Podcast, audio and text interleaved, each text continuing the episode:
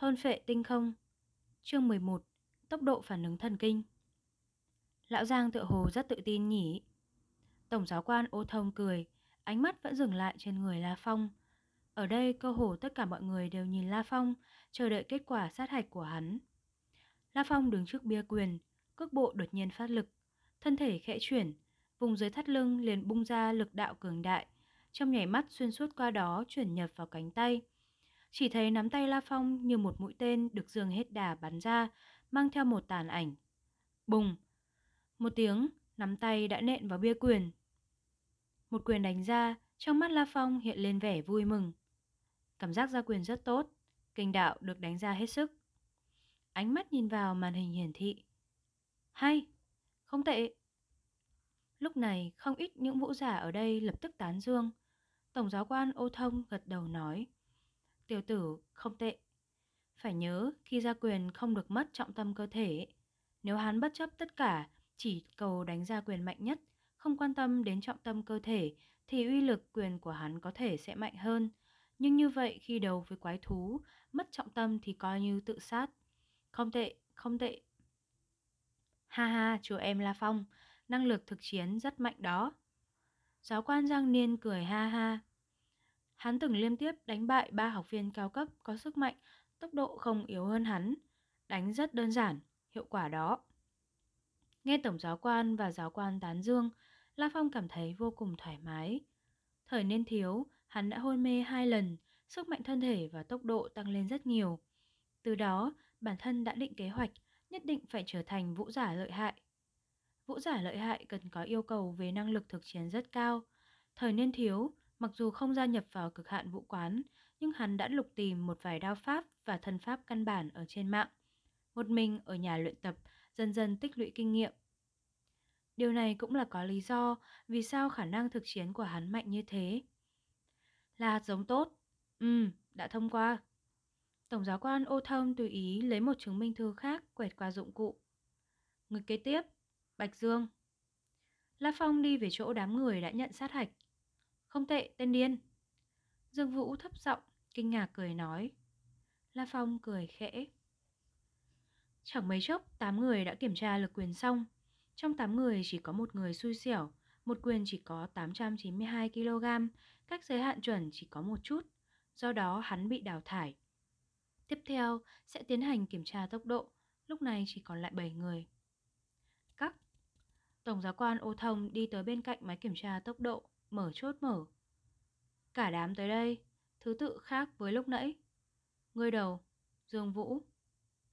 Tổng giáo quan ô thông phân phó, lúc trước Dương Vũ là người kiểm tra lực quyền cuối cùng. Lúc này kiểm tra tốc độ lại là người đầu tiên, Dương Vũ hít sâu một hơi.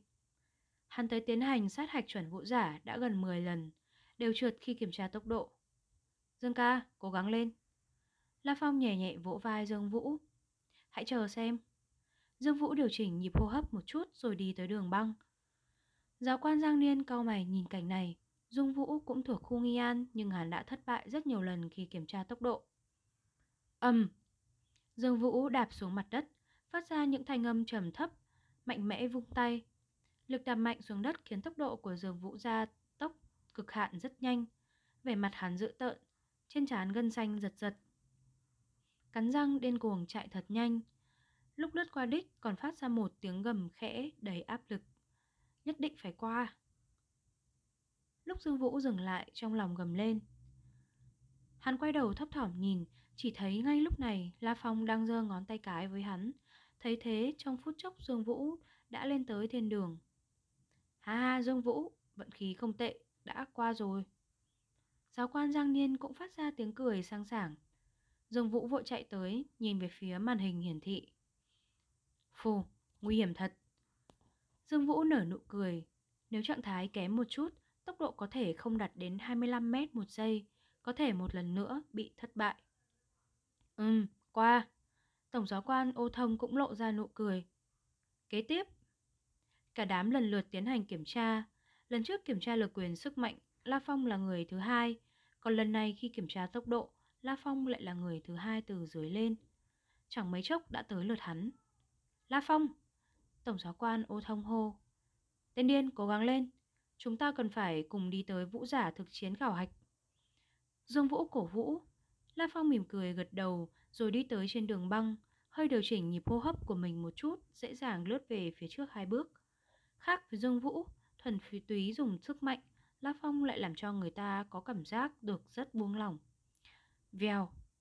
Phát lực, La Phong tự như một con báo đột nhiên bắn ra, nhanh chóng vô cùng, mang theo một luồng kình phong lóe thẳng tới đích. Mắt thường cũng có thể nhìn ra tốc độ của La Phong rõ ràng cao hơn những người vừa rồi một chút. Cảm giác rất tốt. La Phong vừa quay đầu đã thấy Dương Vũ cũng giơ ngón tay cái lên. Đến cả Tổng giáo quan Ô Thông và giáo quan Giang Niên đều khó tìm được sự tán thưởng, phải gật đầu. La Phong đi tới nhìn, trên màn hình hiển thị số. Tốc độ rất khá, còn cao hơn giới hạn chuẩn nhiều. Tổng giáo quan Ô Thông mỉm cười gật đầu. Người cuối cùng, Đông Quan. Liên tiếp tiến hành kiểm tra lực quyền, tốc độ, máy kiểm tra lực quyền đào thải một người, kiểm tra tốc độ đào thải hai người, chỉ còn lại có 5 người. Mục thứ ba chính là sát hạch tốc độ phản ứng thần kinh. Đi theo ta. Tổng giáo quan ô thông dẫn một đám vũ giả cùng với 5 người tham gia sát hạch còn lại đi tới phòng luyện võ, nơi có phòng kiểm tra phản ứng thần kinh. Đây là một gian phòng khá rộng, 100 mét vuông. Đương nhiên, nếu so với phòng luyện võ rộng mấy ngàn mét vuông thì phòng kiểm tra phản ứng thần kinh rõ ràng nhỏ hơn rất nhiều. Chỉ thấy một dụng cụ đắt tiền rất lớn đang bày trên mặt đất. Phía trước dụng cụ chính là một đống những nòng súng trông như súng máy liên thanh 6 nòng gát tinh. Nhưng súng này thì còn nhiều nòng hơn, chừng hơn 10 cái nòng. Người đầu, đồng quan. Tổng giáo quan ô thông hô. Đại hán có dầu quay nón lập tức đi tới trước nòng súng máy kiểm tra, đứng trong một vòng tròn đường kính 3m6. Cộp. Chốt được mở ra. Phía ngoài vòng tròn đường kính 3m6, những màn xương hồng quang bỗng bắn lên cao. Trong lúc nhất thời, người được kiểm tra trong vòng tròn trông giống như bị sương mù tấm lụa đỏ vây quanh. Nhớ kỹ, bất luận làm sao, nếu không được ly khai phạm vi vòng tròn. Một khi ly khai phạm vi vòng tròn, coi như thất bại, thân thể đụng vào hồng quang sẽ bị trừ điểm. Tổng giáo quan ô thông nói xong, bước tới bên cạnh máy kiểm tra phản ứng thần kinh, ấn vào cái nút bên ngoài, điều chỉnh cường độ kiểm tra. Cường độ cũng chia ra rất nhiều cấp bậc. Nút đầu là sát hạch học viên trung cấp, còn nút cao nhất đó là kiểm tra cường giả vũ giả, loại cao nhất tới kiểm tra. Bắt đầu. Tổng giáo quan ấn một cái nút màu đỏ. Đô, đô. Nòng súng máy kiểm tra phản ứng thần kinh bắt đầu xoay tròn. Trong nháy mắt, gần như trên 10 họng súng trong súng máy bung ra từng đạo hồng quang, tốc độ có nhanh có chậm, đến cả quỹ tích phi hành cũng không đồng bộ, rất rối loạn, nhanh chóng bắn vào phạm vi vòng đỏ. Chỉ thấy đôi mắt đại hán dâu quay nón, nhìn như đóng đinh về phía trước, thân thể nhanh chóng không ngừng tiến lui như chớp, xuyên qua một vài kẽ hở giữa những viên đạn màu đỏ bắn ra. Liên tiếp hai chỗ bị bạn đánh trúng. Nhưng viên đạn đều có đầu cao su, uy lực rất khó, tốc độ không nhanh, bắn trúng vào người cũng không đau. Thời gian từng giây từng phút trôi qua, đại hán do quay nón liều mạng không ngừng né tránh trong vòng, chẳng mấy chốc thời gian đã được một phút. Ô! Tổng giáo quan ô thông ấn cái nút xong, nòng súng máy kiểm tra lập tức nhanh chóng chậm lại, rồi không xoay tròn nữa. Giữa màn hình hiện ra rất nhiều dữ liệu. 60 giây, bị bắn trúng 57 lần, đụng phải hồng quang 3 lượt, chưa hợp lệ, loại. Tổng giáo quan Âu thông nói, đồng thời ném ra chứng minh thư cho đại hán dâu quay nón. Còn thiếu chút nữa. Đại hán dâu quay nón cắn răng, lần đầu đi ra khỏi phạm vi vòng tròn màu đỏ. Kế tiếp, La Phong. Tổng giáo quan Âu thông nói. La Phong và Dương Vũ kích quyền lẫn nhau, rồi sau đó đi thẳng vào phạm vi vòng tròn đỏ. Đứng trong vòng đỏ, phía trước nòng súng máy kiểm tra đang chĩa về phía mình. La Phong hít sâu một hơi. Khi hắn chưa vào vũ quán, ở nhà thường xuyên luyện tập thân pháp. Về phương diện né tránh luôn là thứ bản thân mạnh nhất. Trước khi thi đại học, thông thường trong vòng 60 giây, hắn bị bắn trúng 50 lần tới 55 lần. Còn bây giờ tố chất thân thể ta tăng lên, phản ứng nhanh hơn, việc vượt qua kiểm tra càng không thành vấn đề. Nhớ kỹ, ngàn vạn không được đi ra khỏi vòng tròn. Đi ra khỏi vòng tròn là thất bại ngay.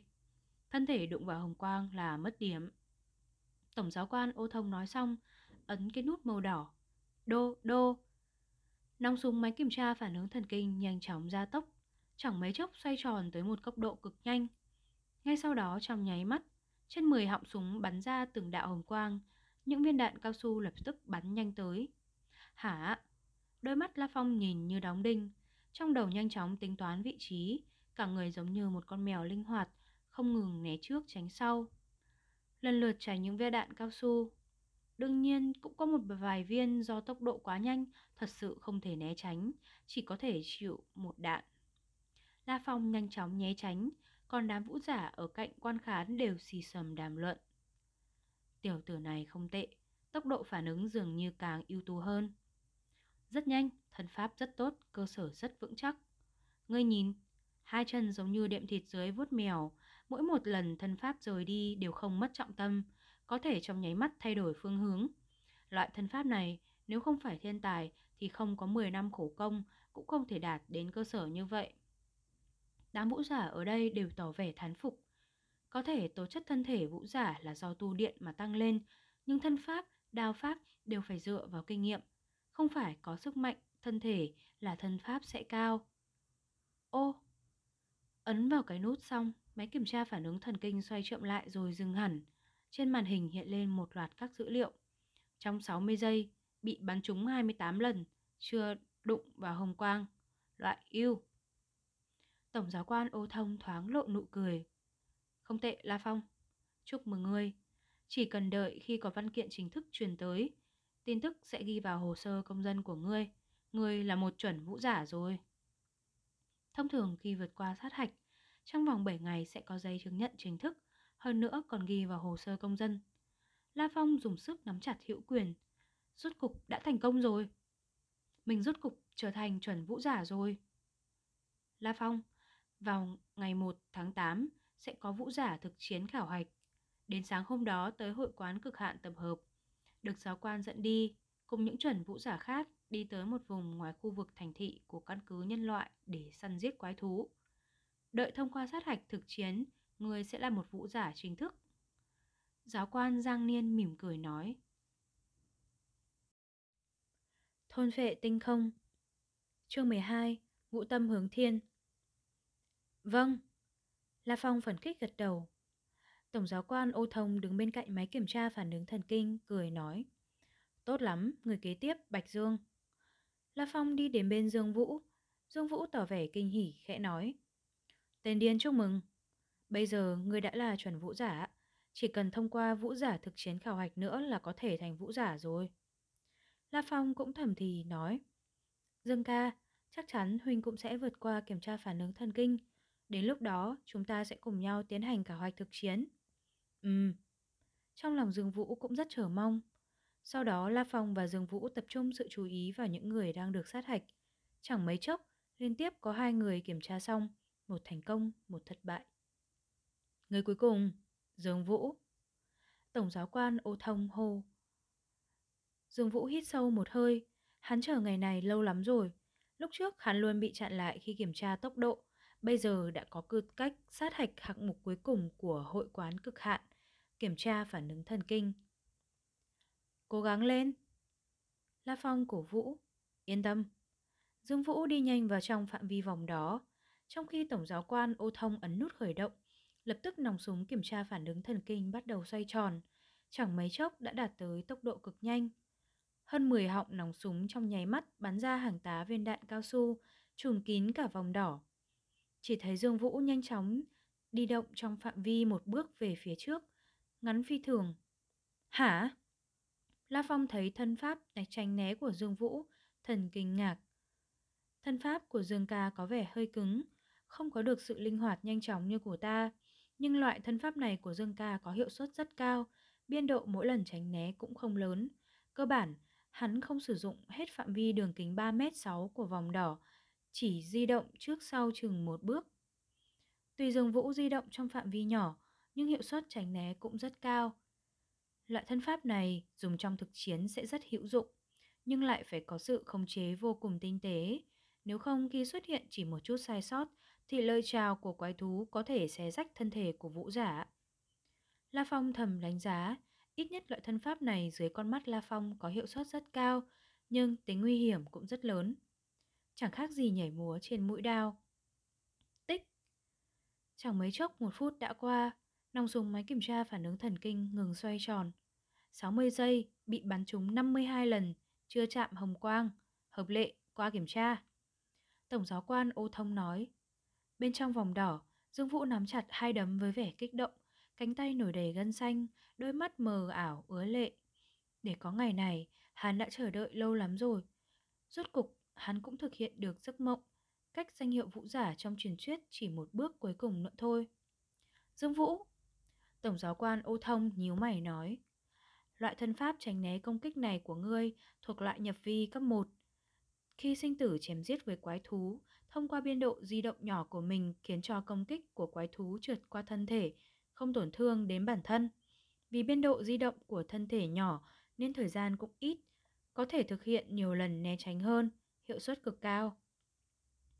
Thân pháp né tránh có biên độ dao động nhỏ nhưng nhanh và linh hoạt. Nhưng loại thân pháp này có khó khăn rất lớn, một khi có chút sai sót. Vốn người tính toán là lợi hạ trảo của quái thú cách thân thể người 2cm, không làm tổn thương đến ngươi. Nhưng khi xuất hiện sai số, lợi chảo của quái thú có thể xẹt qua thân thể, mổ bụng, xé ruột ngươi. Lúc chém giết với quái thú, nếu phạm sai lầm, rất có thể sẽ chết. Do đó... Ta khuyên ngươi, sau này khi chiến đấu với quái thú, lúc tránh né phải cố gắng xa một chút, để mình có đường mà cứu vãn. Tổng quan ô thông trịnh trọng nói. Với thực lực ngươi bây giờ, nên huấn luyện thân pháp cơ sở cho nhuần nhuyễn, hiệu quả chắc chắn sẽ tốt hơn. Dương Vũ cả kinh, rồi sau đó trịnh trọng gật đầu. Dạ, Tổng giáo quan. Dương Vũ, ngươi phải ghi nhớ những lời này của Tổng giáo quan. Trong võ đạo phải tránh tham công liều lĩnh. Thân pháp nhập vi cấp mạnh. Nhưng nếu không có thực lực mà cưỡng ép thi triển, chỉ biết bắt trước thì chỉ khiến cho người ta chế cười thôi. Giáo quan Giang Niên nhắc nhở. Tổng giáo quan ô thông cười nói. Tốt lắm, lần này sát hạch chuẩn vũ giả, tổng cộng có 3 người vượt qua kiểm tra là La Phong, Bạch Dương, Dương Vũ. Trong mắt ba người La Phong, Dương Vũ, Bạch Dương đều có vẻ vui sướng không thể áp chế. Nếu không phải xung quanh có một đám tiền bối vũ giả thì e rằng bọn họ sớm đã cao hứng thú, gào to, nhảy lên rồi. Các vị, việc tiếp theo là ký kết hợp đồng khảo hạch thực chiến. Các người ký giúp cho. Nói rồi Tổng giáo quan Âu Thông nhìn về phía một nam tử, tóc bạc, mặc áo đen luôn luôn đứng ở một bên, cười nói. Đội trưởng, để người đợi lâu như vậy. Xin lỗi, đi, chúng ta ra ngoài. Đội trưởng. Ba người là phòng chấn động. Tổng giáo quan là người có vị trí cao nhất trong tất cả cực hạn vũ quán ở Dương Châu Thành, địa vị cực cao. Hắn gọi đội trưởng, vậy nam tử tóc bạc, áo đen đó có thân phận gì chứ? Ánh mắt nam tử tóc bạc, áo đen nhìn lướt qua ba người. La Phong, trong lúc nhất thời, La Phong cảm thấy đôi mắt của người này như tinh không bao la, toàn thân lập tức như bị hút vào trong đó. Nhưng ngay sau đó La Phong chợt giật mình, cả người đã tỉnh táo lại. Rốt cuộc xảy ra chuyện gì thế? La Phong đột nhiên phát hiện bên cạnh, cả Dương Vũ lẫn Bạch Dương đều có vẻ mặt dại đi. Đáng sợ thật, một ánh mắt cũng khiến cho cả ba hoàn toàn dại đi. La Phong cảm thấy khiếp sợ. Thực lực này thật là đáng sợ. Nếu như hai người đối chiến, lúc còn chưa giao thủ thì đối phương dùng một ánh mắt đã khiến cho ý thức mình mơ hồ. E rằng đợi bản thân tỉnh táo lại thì đã bị đối phương một đao đâm thủng tim rồi. Nam tử tóc bạc áo đen mỉm cười, kinh ngạc nhìn thoáng qua La Phong. Tiểu gia hỏa, thiên phú không tệ, nên cố gắng nhiều. Tiểu gia hỏa tương đương với từ chú nhóc, cậu bé, nhưng nhiều chuyện vẫn để nguyên cho có chất kiếm hiệp. Nam tử tóc bạc áo đen mỉm cười với La Phong. Ủa, lực ý chí cũng không tệ, chật chật.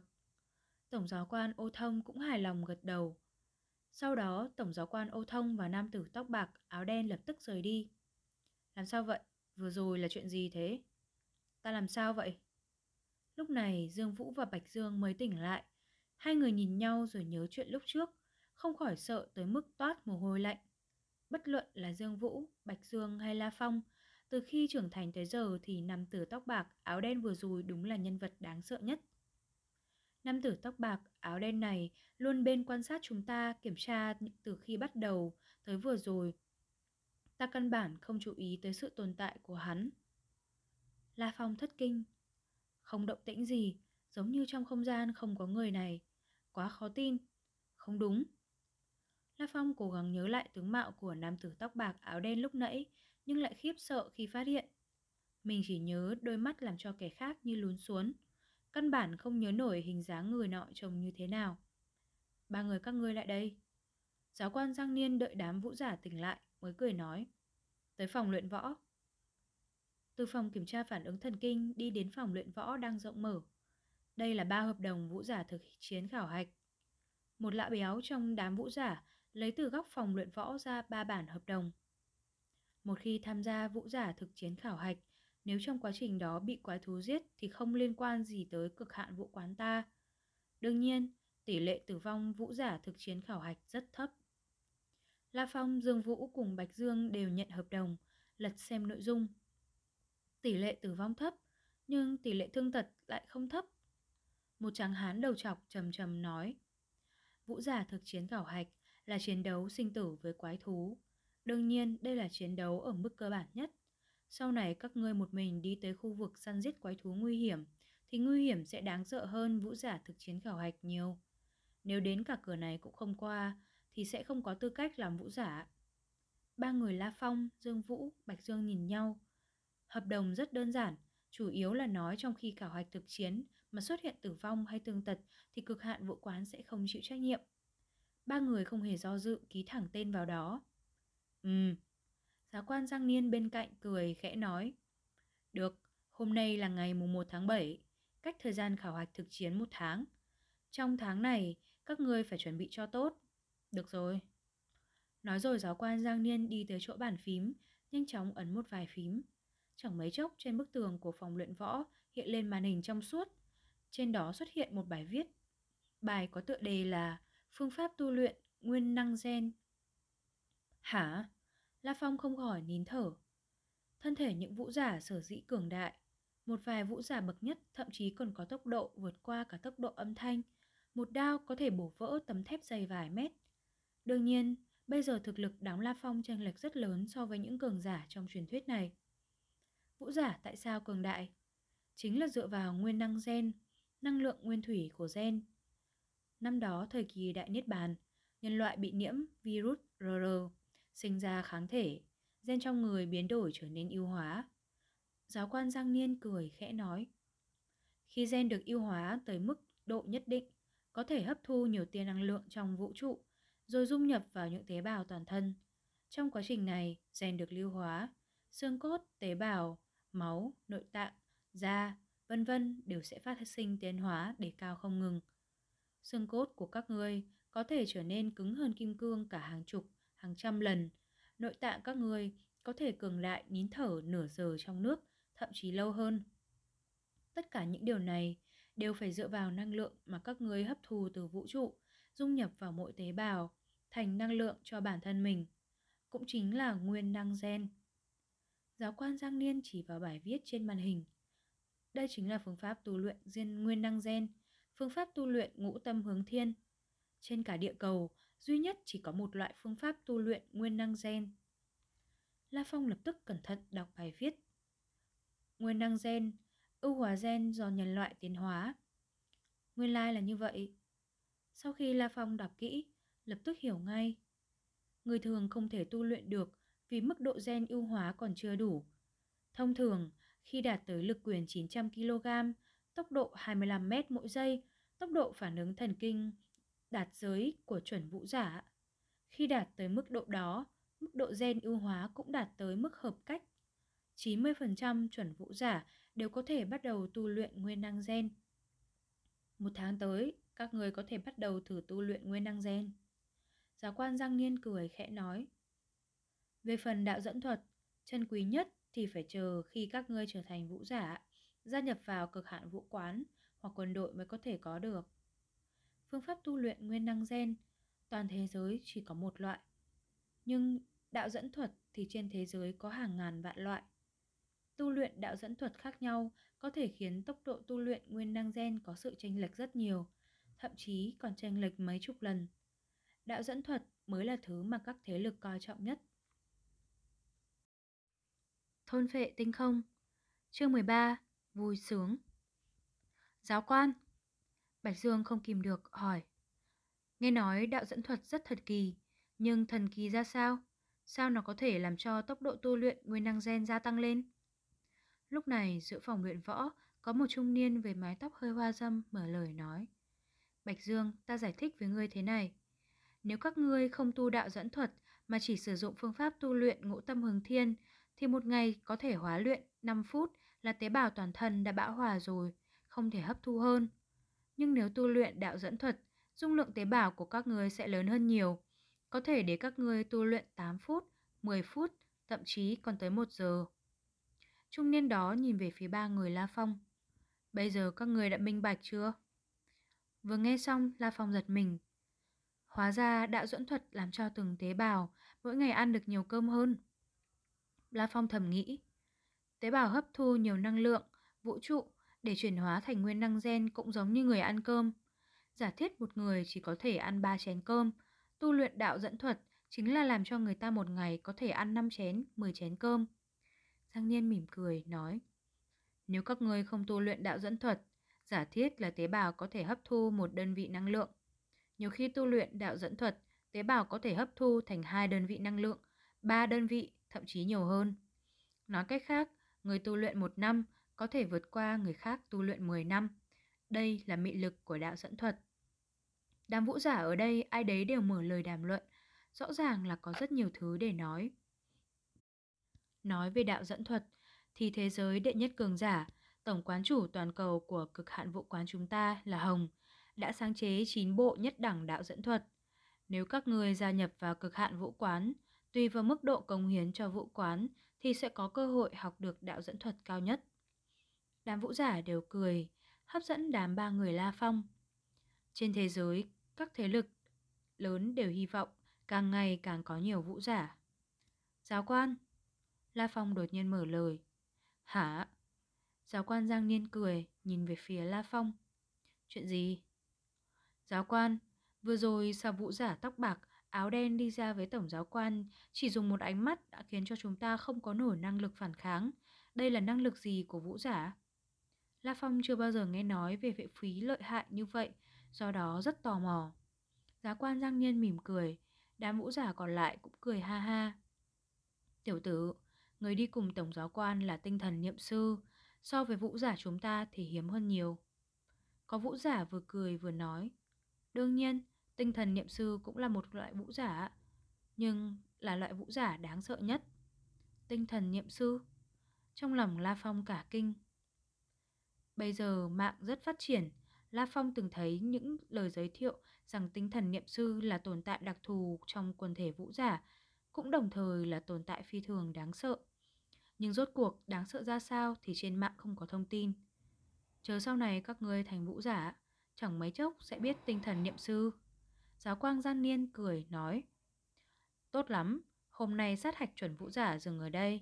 Ba người các ngươi cũng có thể về nhà rồi. Ừm, giấy chứng nhận chuẩn vũ giả Phải đợi con dấu của cấp trên Nhập vào hồ sơ công dân. Đại khái đợi vài ngày nữa mới có thể tới. Đến lúc đó sẽ thông chi cho các ngươi. Tốt lắm, các ngươi về đi. Dạ, giáo quan. Ba người La Phong, Dương Vũ và Bạch Dương quay đầu rời khỏi phòng luyện võ, tới trước cửa hội quán cực hạn, liền bị đám quan nhân trong tiểu khu cầm súng giám thị khi ra khỏi tiểu khu. Tại cổng tiểu khu Minh Nguyệt, ba người La Phong, Dương Vũ và Bạch Dương đều tươi cười. Ta tên là Bạch Dương, là người của trường quân đội số 1 Giang Nam, quê ở Dương Châu Thành, đang lúc nghỉ hè nên tới đây tiến hành sát hạch. Bạch Dương đưa tay ra, nắm tay cả La Phong và Dương Vũ. Rất bữa vui được biết nhị vị. Trường quân đội số 1 Giang Nam ư? Mình vốn là muốn vào trường quân đội này. La Phong cười nói. Ta tên La Phong, vị này là Dương Vũ. Hai chúng ta đều là người cực hạn vũ quán ở khu Nghi An. Khẳng định rằng trong tương lai, La Phong huynh đệ có tiền đồ vô tận. Ngay cả tinh anh ở trường quân đội chúng ta cũng chẳng có bao nhiêu người có thể trở thành vũ giả. Bạch Dương rất thích được kết giao bằng hữu. Đối với những người trẻ như thế mà đã bước vào hàng vũ chuẩn vũ giả như La Phong, hắn tự nhiên càng thích giao kết hơn. Không biết chừng trong tương lai, La Phong sẽ thành một đại nhân vật siêu cấp. Dương Vũ ở bên cạnh cũng cười ha ha, nói Không nói nữa, ba chúng ta cùng một ngày, cùng một chỗ thông qua sát hạch, coi như có duyên phận. Hôm nay là ngày tốt lành, chúng ta cùng tìm một tiểu lâu ăn với nhau một bữa, vừa ăn vừa tâm sự. Được. Bạch Dương cười đáp. Đi. La Phong cũng ha ha cười. Ba người vừa mới vượt qua sát thạch chuẩn vũ giả nên đều rất hăng hái. Chọn một tiểu lầu rồi cùng ăn cơm trưa, sau đó chia tay về nhà. Hôm nay La Phong uống chút rượu, đến khi lên tàu điện ngầm mới nhớ tới việc gọi điện thoại báo tin vui cho gia đình. Nhưng người trong tàu điện ngầm quá nhiều, sợ rằng nếu mình vừa mở lời vượt qua sát hạch chuẩn vũ giả thì sẽ khiến cho người ta vây xem. Thôi đi, đợi ra khỏi tàu điện ngầm sẽ gọi điện thoại cũng không muộn. Đầu tiên ngồi tàu điện ngầm tuyến số 1 tới ga Trung An, sau đó từ ga Trung An đổi tuyến số 11, xong sẽ còn phải đi một hồi lâu nữa. Nói cho cha mẹ đệ đệ thôi. Lạc Phong đang rất hưng phấn. Chuẩn vũ giả chứ bộ. Trong nhà đã quận bách nhiều năm rồi, mình cố gắng lâu như vậy, cuối cùng cũng có thành tựu. Đứng góc cuối của ga Trung An, La Phong lấy điện thoại di động. Reng, reng. Ấn số điện thoại xong, La Phong liền đợi. Uy. Trong điện thoại di động chuyển đến âm thanh của cậu em, La Phong cười nói. Là ta. Đương nhiên, ngươi cũng không biết anh người là ai à? Đương nhiên là vượt qua kiểm tra rồi. Ha ha, đúng, đúng. Được. La Phong cầm điện thoại di động vui vẻ nói. Ừ, mẹ cũng ở nhà à? Được, người đưa máy cho mẹ. Uy, mẹ, là con, Tiểu Phong. La Phong vui vẻ vạn phần. Mẹ hắn nghe máy điện thoại, thanh âm vui vẻ kích động, khóe mắt La Phong không khỏi rơm rớm. Dù sao để có ngày này, bản thân đã phải cố gắng lâu lắm rồi. Mẹ, mẹ hỏi ba lần rồi đó. Con vượt qua kiểm tra sát hạch thật. Giấy chứng nhận chuẩn vũ giả vài ngày nữa sẽ phát tới nhà. Con đã ăn rồi, ăn với hai người bạn cùng vượt qua sát hạch khác. La Phong cười nói. À, gọi điện thoại cho cha à? Yên tâm đi mẹ, con không quên đâu. Ừ, con biết rồi. Gác máy, trên mặt La Phong không khỏi lộ ra nụ cười. Vui vẻ, thỏa mãn. Mình phần đấu lâu như vậy, từ bé đã cố gắng rèn luyện thân pháp, đao pháp, không phải là vì ngày này sao? Phù. La Phong thở sâu một hơi, tâm tình bình tĩnh lại chút ít rồi mới quay điện thoại di động của cha. Trong nhà hắn thì La Hồng Quốc chính là một trái núi, là cột trụ trong nhà. Khi chưa trở thành học viên cao cấp của vụ quán, tất cả chi tiêu trong nhà đều dựa vào lương của cha. Mẹ hắn mặc dù cũng có công việc, nhưng lại phải bỏ nhiều tinh lực vào chăm sóc cho hai con trai, huống chi một đứa còn bị tàn tật. Cha làm việc lắp thiết bị cho phòng ốc, công việc rất khổ. Từng có vài lần đau lưng hay bị thương ở tay rồi. Cha, từ nay về sau, ngươi không cần phải khổ cực như vậy nữa. La Phong thầm nói. Răng, răng. Từng tiếng reo trên điện thoại di động truyền đến. La Phong đợi cha nhấc máy điện thoại. Thôn phệ tinh không Chương 14 Là người muốn chết Ừm, sao không trả lời điện thoại? Bây giờ đã hơn 12 giờ, là lúc đang ăn trưa. Cha mình đi lắp đặt đồ, thường thì giữa trưa cũng sẽ nghỉ ngơi, phải nghe điện thoại mới đúng chứ. La Phong nghi hoặc nhìn màn hình điện thoại trong tay rồi mở tính năng dò tìm và xác định vị trí. Chẳng mấy chốc trên màn hình đã hiển thị bản đồ của Dương Châu Thành. Chấm màu đỏ là nơi La Phong đứng, còn điểm nhỏ màu xanh lá là vị trí điện thoại của cha. Cách chỗ mình không quá xa. Ngay lập tức, La Phong đã biết rõ vị trí cha bây giờ, không khỏi khẽ mỉm cười. Ta đến gần chỗ cha, tự mình nói cho cha biết là ta đã trở thành chuẩn vũ giả rồi. Hắn dựa theo vị trí hiển thị trên bản đồ trong điện thoại mà chạy đi. Khu nghi an, tiểu khu thiên đô hoa viên. Nhanh lên, các ngươi khiên đồ vào nhanh rồi truyền thủ đi nghỉ ăn trưa. Chúng ta cũng phải đi ăn nữa. Trong đình viện của một biệt thự liên kế tại tiểu khu, Trương Hạo Bạch với y phục màu trắng nhíu mày thúc giục. Bên cạnh hắn là ba gã bảo vệ có gương mặt lạnh lùng đang đứng. Tiên sinh, đừng nóng. Những vật dụng này đều là đồ đắt tiền, không thể sơ ý được. Mấy anh em, cố lên. Chỉ thấy có một chiếc xe tải đang dừng ở ngoài đình viện. trên con đường của tiểu khu. Trên xe tải có những món đồ gỗ được đóng gói rất kỹ. Đồ làm bằng gỗ vào niên đại này là vô cùng quý giá, thuộc loại xa xỉ phẩm, ít người dám dùng. Do nhân loại hiện nay đều sống ở khu thành thị trong căn cứ, cây cối trồng ở nơi này rất hiếm, phần lớn chỉ có tác dụng trang trí. Thật ra khu vực thành thị bên ngoài căn cứ của nhân loại có vô số cây cối sinh trưởng, nhưng ở đó có nhiều quái thú. Để chặt được cây và chuyển đi thì sẽ phải đánh nhau với quái thú, vì vậy có thể tưởng tượng được giá thành của chúng cao bao nhiêu. Đại đa số vật dụng hiện nay của con người đều làm bằng nhựa, sản phẩm thủy tinh thì có giá cao hơn, còn đồ gỗ thì không phải người bình thường nào cũng có thể mua. Cẩn thận một chút. Những công nhân của công ty trang trí vô cùng cẩn thận khi di chuyển những vật dụng nặng nề này.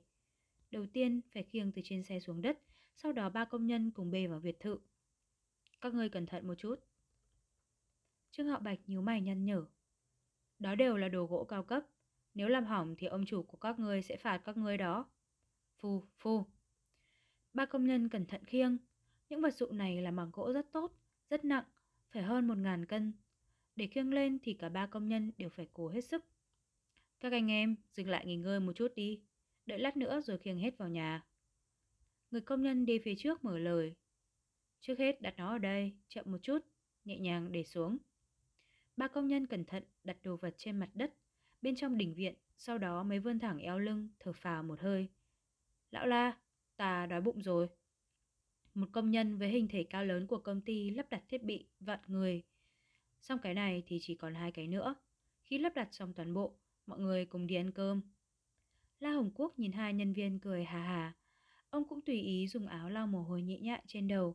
Hiện tại trong tháng mấy, lại là giữa trưa, lúc này chính là lúc nóng nhất trong ngày. Ba người khiêng mấy đồ lạc vặt nặng hơn một ngàn cân, thì lúc này thật đúng là cu ly. Các người nhanh lên. Trương Hạo Bạch thúc giục với vẻ hơi sốt ruột. Được rồi, La Hồng Quốc cúi lưng bám vào món đồ.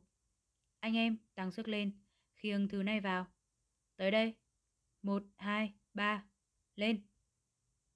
Ba người La Hồng Quốc cùng dùng sức nâng món đồ lên, sau đó cẩn thận đi dọc theo từng bậc thang, chẳng mấy chốc đã tiến vào phòng, một lát sau thì lại đi ra. Ba công nhân đi qua bên cạnh Trương Hạ Bạch, một mồ hôi xông thẳng ra làm hắn không khỏi nhíu mày.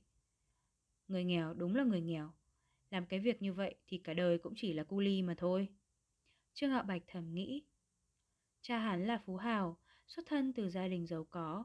Trương Hạo Bạch trời sinh rất kỳ thị những người từng chót của xã hội, luôn phải làm việc chân tay. Theo hắn, người cam nguyện làm cu ly do không có tinh thần phấn đấu, thật đáng đời loại người này. Cẩn thận một chút, đừng để chạm vào mặt cổng. Ba người La Hồng Quốc bước từng bước, cẩn thận khênh món đồ di chuyển. Y phục của họ hoàn toàn đã bị mồ hôi ướt đẫm, mồ hôi hột chảy ròng ròng trên trán, sau đó chảy xuống cổ. Ra ngoài phòng nghỉ ngơi đi. Ba người La Hồng Quốc một lần nữa buông đồ đạc xuống, nghỉ ngơi điều chỉnh nhịp hô hấp một chút. Đi, một, hai, ba, lên. Ba người La Hồng Quốc mặc dù mệt nhưng lại công việc này họ đã làm hai, ba mươi năm nên cũng quen.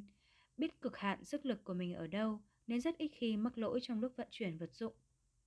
Một lát sau mà La Hồng Quốc lại vận chuyển đồ vật cuối cùng. Nóng quá. Trương Hạo Bạch ngẩng đầu nhìn trời. Vương ca, đợi lát nữa chúng ta đi tiểu lâu bên cạnh uống với nhau nhé. Cảm ơn thiếu gia. Ba gã bảo vệ đều cười hà hà đáp.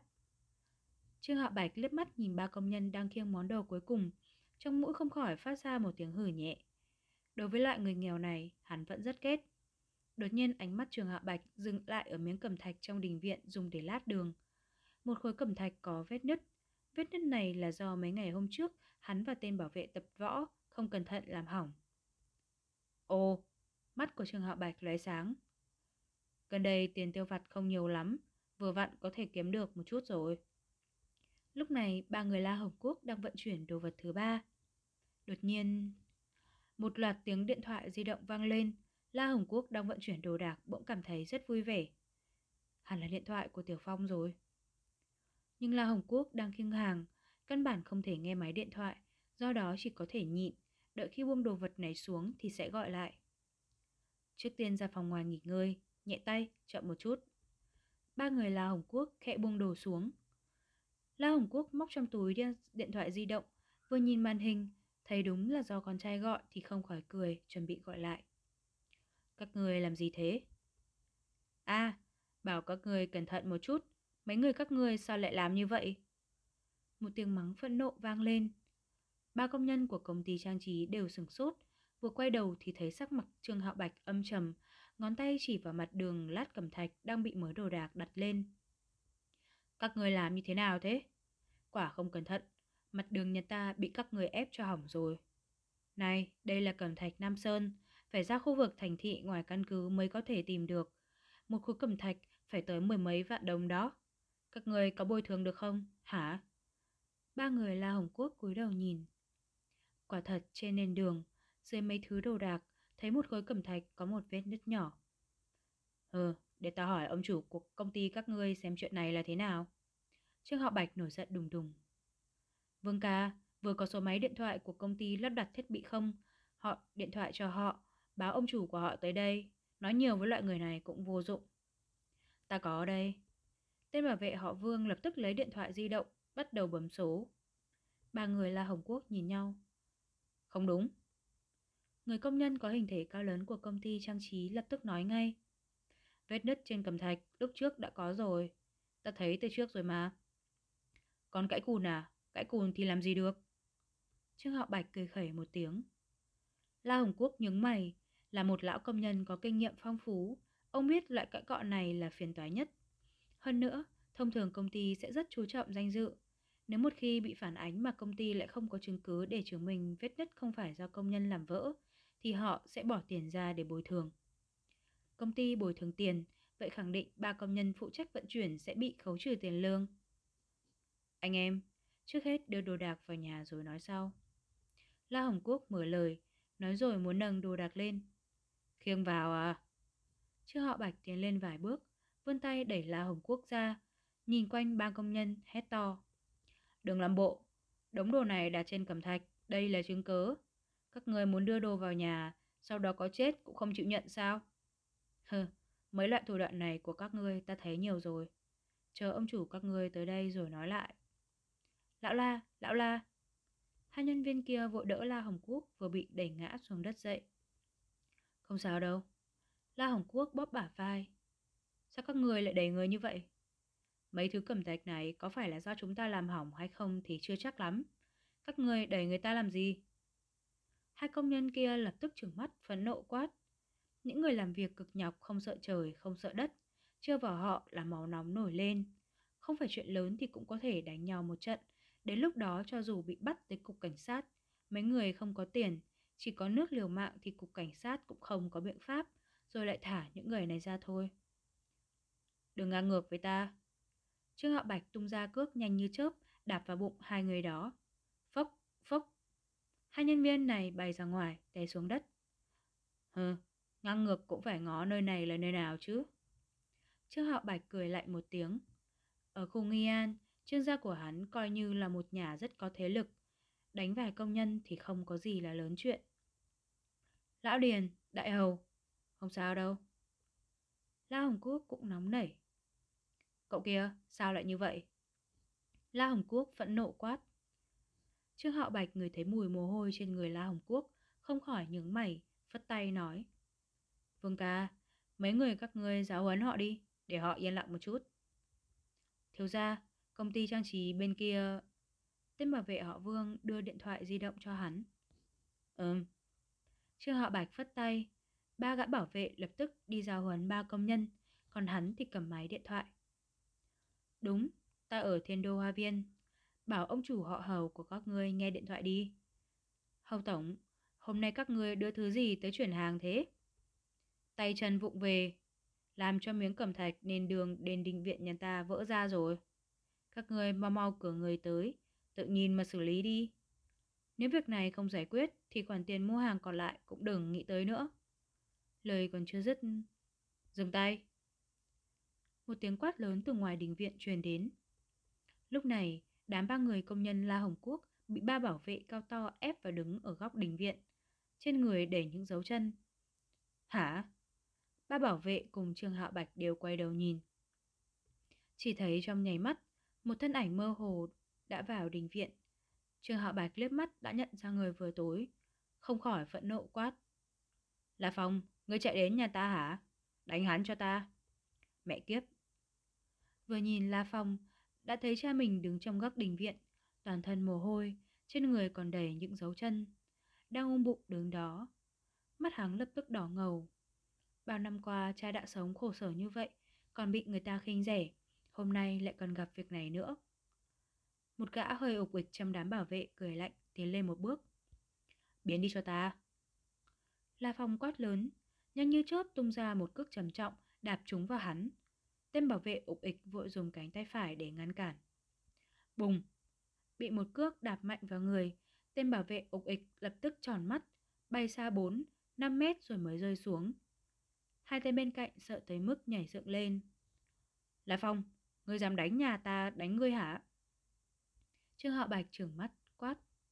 người muốn chết, là người muốn chết. Đôi mắt La Phong lóe ra hung quang, nghiến răng, phẫn nộ quát. Thôn phệ tinh không Chương 15 Ta rất hợp tác với các ngươi Lên hết cho ta Trương Hạo Bạch giận tới mức phát điên Mặt đỏ kè, phất tay giận dữ quát Tên La Phong này mà cũng dám tới nhà hắn quấy rối Đánh bảo vệ à Cẩn thận một chút Tên này có cú đá mạnh lắm Tên bảo vệ ục ịch vừa bị đá ngã xuống đất xoa xoa bụng Khóe miệng có vết máu dì ra Trong thời gian ngắn không thể đứng dậy nổi Tiểu tử này thật ác độc Tên bảo vệ họ Vương và một bảo vệ khác cùng xông về phía La Phong, nhanh chóng vây chặt hắn. Đã chứng kiến lực chân vừa rồi của La Phong nên bọn chúng cũng chẳng dám sơ ý. La Phong lúc này đã vọt tới bên cạnh La Hồng Quốc, còn chưa kịp lên tiếng thì La Hồng Quốc đã nói ba không sao đâu, Tiểu Phong, cẩn thận phía sau.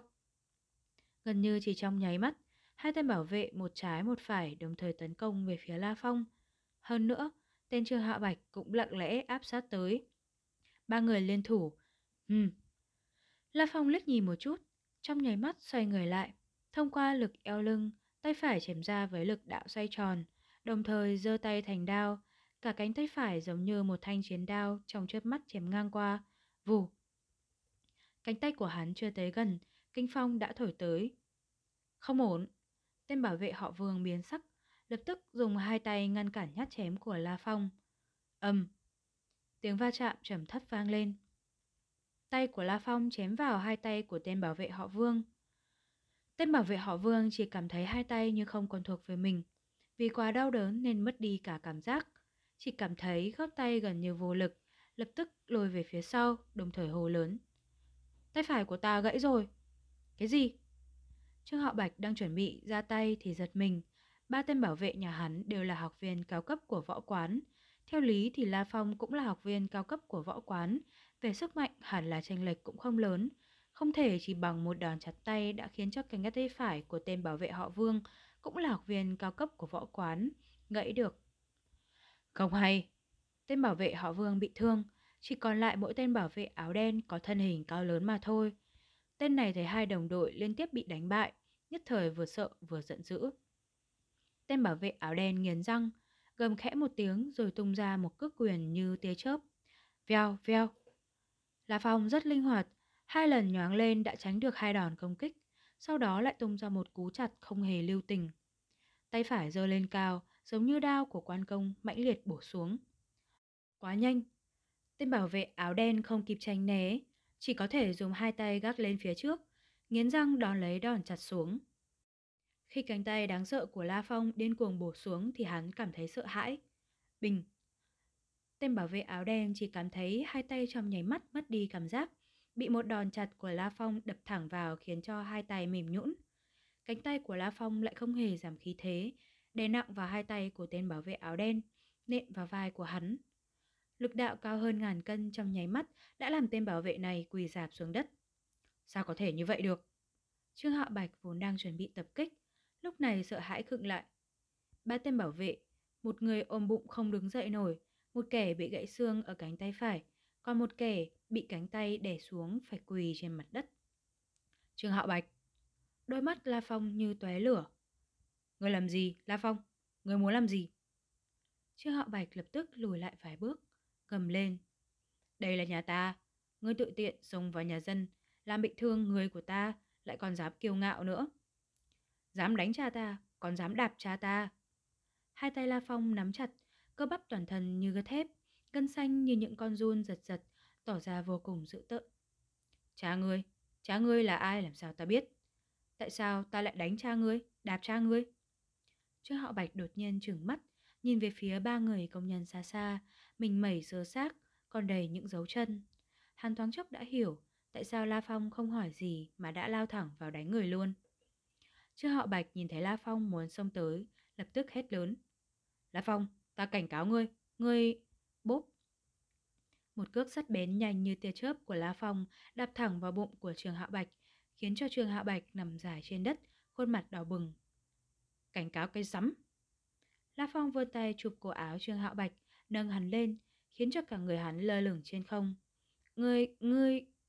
Trương Hạo Bạch muốn nói, nhưng bị chụp lấy cổ áo, cả người lơ lửng, nên cổ hắn bị ép rất mạnh, việc thở cũng rất khó khăn chứ đừng nói đến nói chuyện. Mau buông nghiệp chủ ra! Một tiếng hét phẫn nộ từ xa vang lên, chỉ thấy hơn 10 tên bảo vệ mặt võ trang, ai nấy cũng đều cầm côn cảnh giới vọt tới. Trong tiểu khu Thiên Hoa có rất nhiều nơi đặt camera giám thị. Chỗ nào xảy ra chuyện đánh nhau thì chỉ trong nháy mắt, các bảo vệ tiểu khu đã biết. Đã có thể ở trong tiểu khu toàn biệt thự liên kế, chắc chắn không phải người bình thường, bọn họ nào dám sơ ý. Trước tiên nên lập tức rời khỏi chỗ này, đồng thời cũng báo cảnh sát. La Phong liếc mắt nhìn đám bảo vệ tiểu khu xông tới, lạnh lùng cười, lại nhìn thoáng qua Trương Hạ Bạch, tiện tay ném hắn đi. Trương Hạo Bạch nằm thẳng trên bãi cỏ trong đình viện, y phục màu trắng, trên người bị những ngọn cỏ gãy nhuộm xanh lè. Cha, không việc gì chứ? La Phong đi đến cạnh La Hồng Quốc. Không sao đâu, chỉ là vài vết thương ngoài da mà thôi. La Hồng Quốc nhìn vào gã bảo vệ đang vô cùng đau đớn giống như Trương Hạ Bạch, sắc mặt trông rất khó coi, thấp giọng lo lắng hỏi. Tiểu Phong, tay chân của con không sao biết nặng nhẹ như thế. Con đánh người ta thành như vậy, tiền bồi thường thuốc men hẳn là không ít đâu. Thậm chí người ta còn có thể tố cáo con. Đúng đó Tiểu Phong, cháu ra tay nặng quá. Một công nhân khác cũng thấy lo lắng. Không nặng, đánh hay lắm. Lúc nãy bọn chúng không hề để bọn chú vào mắt. Một công nhân cao lớn giận dữ nói. Nhóm người bảo vệ tiểu khu biết rất rõ những người có tiền trong tiểu khu này. Ba bảo vệ trương gia đều thuộc loại bảo vệ cấp bậc tinh anh, đều có cấp độ học viên cao cấp của võ quán, nhưng bây giờ cả ba người đều bị thương nặng, đám bảo vệ nhất thời cũng không dám trêu vào La Phong. Dù sao làm bảo vệ cũng có một phần tiền lương, không ai nguyện ý bị người ta đánh tới gãy xương như ba bảo vệ kia. Tin, tin. Đột nhiên tiếng xe cảnh sát vang lên, mọi người đều xoay đầu nhìn, chỉ thấy tiếng xe cảnh sát nhanh chóng dừng lại trước cửa trương gia. Cửa xe mở ra, bốn cảnh sát nhanh chóng lao ra ngoài. Cảnh sát tới rồi. Đám bảo vệ lập tức tránh ra, không ổn, cảnh sát tới rồi. Ba người La Hồng Quốc đều giật mình. La Hồng Quốc vội vươn tay kéo La Phong vào một góc, thấp giọng nói. Tiểu Phong, con đánh người quá nặng. Nếu tới cục cảnh sát thì chuyện này khá là phiền toái. Con không nên nôn nóng. Cha sẽ lập tức đi tìm luật sư giúp con. Cha, con đã vượt qua kiểm tra sát hạch chuẩn võ giả rồi. La Phong nhẹ giọng nói. Chỉ một câu đã khiến cho La Hồng Quốc vốn đang luống cuống thoáng chốc thở phào nhẹ nhõm, thậm chí còn lộ ra vẻ tươi cười. Thật à Tiểu Phong, đã vượt qua kiểm tra sát hạch rồi à? Vậy thì không phải cảnh sát sẽ không có tư cách bắt con sao?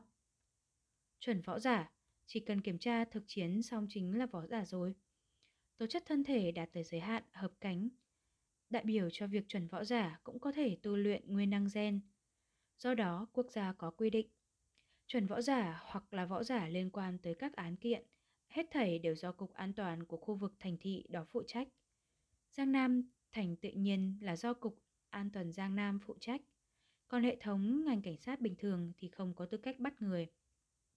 Nhưng mà, cha, sau khi con vượt qua kiểm tra, cần phải được cấp trên phê duyệt, nên phải đợi vài ngày nữa thì giấy chứng nhận chuẩn võ giả mới có thể chuyển tới nhà mình. Lúc đó mới có thể cập nhật vào hồ sơ công dân của con. La Phong thấp giọng nói. Do đó, từ góc độ pháp luật mà nói thì bây giờ con vẫn chưa phải là chuẩn võ giả. Phải thêm vài ngày nữa mới là chuẩn võ giả. Chỉ cần giấy tờ lưu vào hồ sơ công dân, như thế La Phong mới chính thức trở thành một chuẩn võ giả.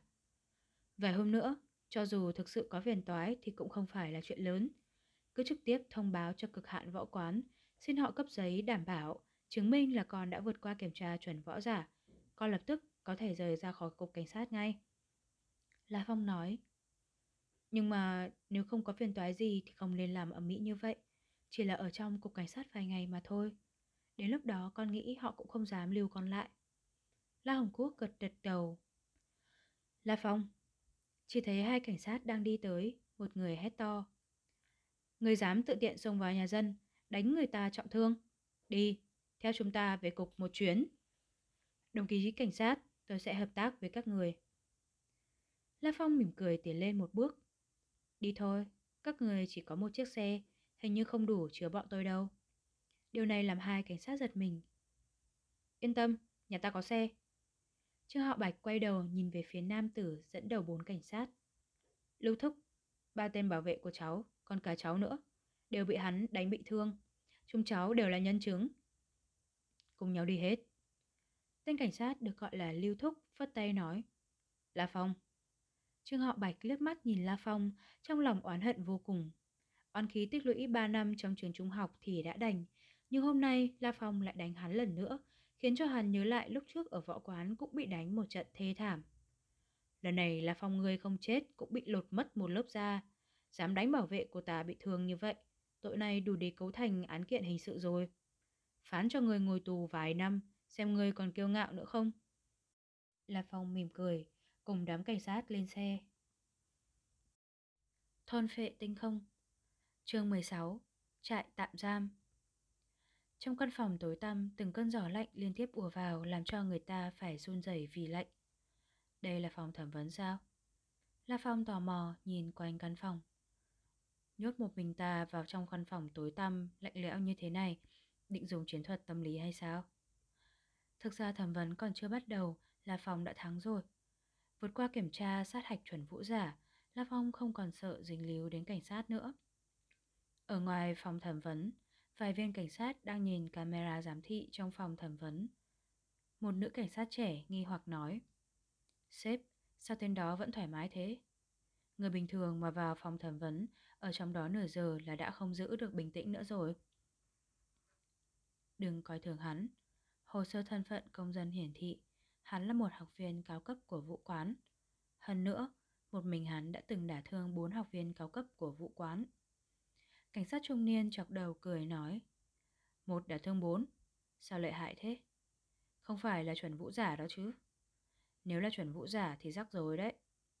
Một nam cảnh sát trẻ tuổi mở miệng nói Hắn không phải là chuẩn vũ giả Hồ sơ công dân đã ghi rất rõ ràng. Cảnh sát trung niên chọc đầu nói Đi, Tiêu Dương Theo ta vào thẩm vấn hắn. Dạ, sếp. Lúc này La Phong đã ở trong phòng thẩm vấn được khoảng nửa giờ. Các người tới rồi à? La Phong mỉm cười nhìn hai viên cảnh sát đi vào. Tên cảnh sát trung niên chọc đầu nghe thấy mà giật mình. Hắn không ngờ gã thanh niên vẫn bình tĩnh ngoài dự liệu. Sau đó, hai viên cảnh sát cùng ngồi trước bàn thẩm vấn. Viên cảnh sát trung niên chọc đầu mỉm cười nói. Xin lỗi, chúng ta còn phải thẩm vấn vài người khác nên không thể đến ngay được. Không sao đâu. La Phong hỏi Ba công nhân công ty trang trí bây giờ ở đâu? Chúng ta đã cho họ về nhà rồi. Viên cảnh sát trung niên chọc đầu trả lời, không hề có chút hách dịch. La Phong gật đầu.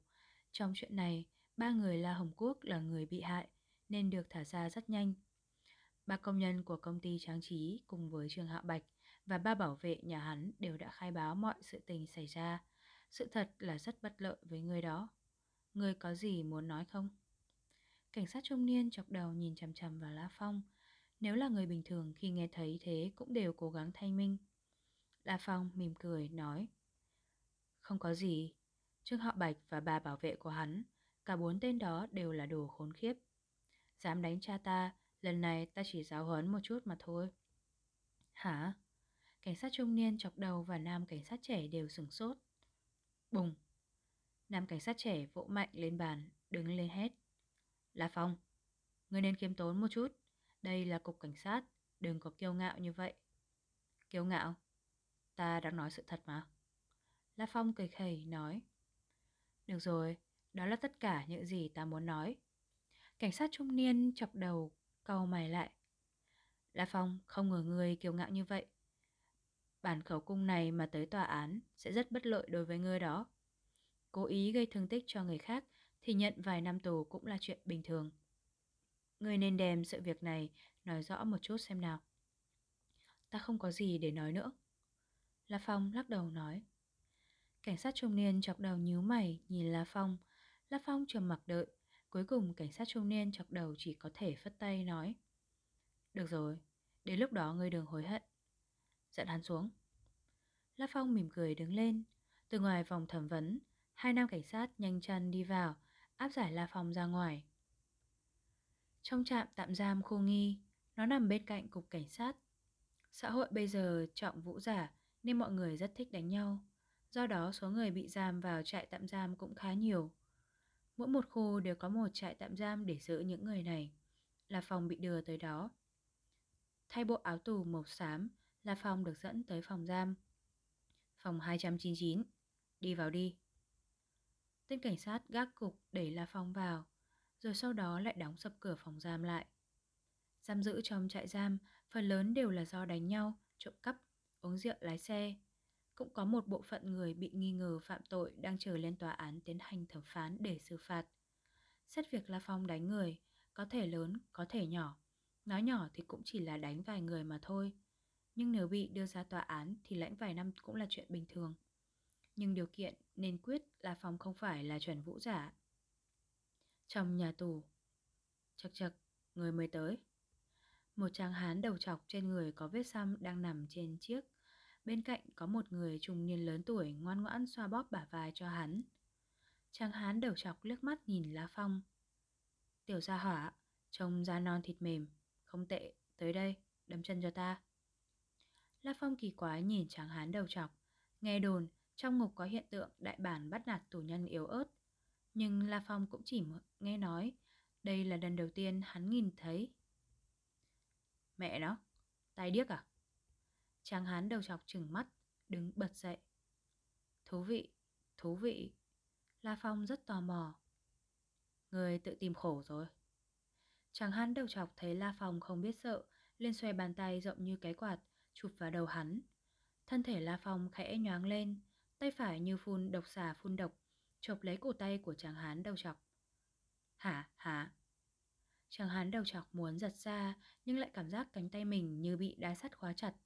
Căn bản không thể phát lực, liền biến sắc. Hắn biết mình đã trúng thiết bản rồi. Người muốn ta đấm chân cho người à? La Phong dùng ngón tay phải bấm mạnh, đồng thời vặn cánh tay của chàng hán đầu chọc. Chàng hán đầu chọc đau đớn tới gập người xuống, vội cầu xin. Huynh đệ, ta có mắt như mù. Huynh đệ tha cho ta đi. À.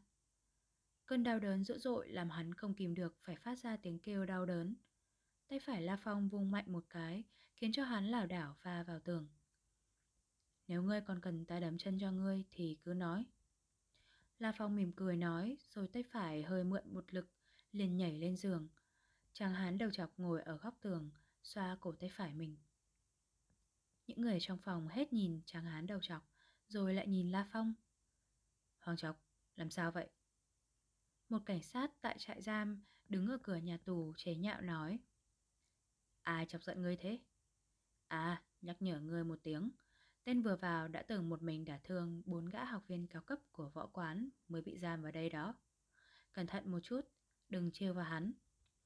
Nói xong, tên cảnh sát này ea a một điệu nhạc rồi ly khai. Còn không nói sớm. Tráng hắn đầu chọc ngẩng đầu kinh sợ. Một người đả thương bốn học viên cao cấp của vụ quán hay sao? La Phong đang ngủ trên giường, trong đầu vẫn còn hồi ức về phương pháp tu luyện nguyên năng gen được xem ở hội quán cực hạn. Ừm, ở trong nhà giam cũng không sao. Đến đêm tối ta sẽ thử tu luyện nguyên năng gen xem sao.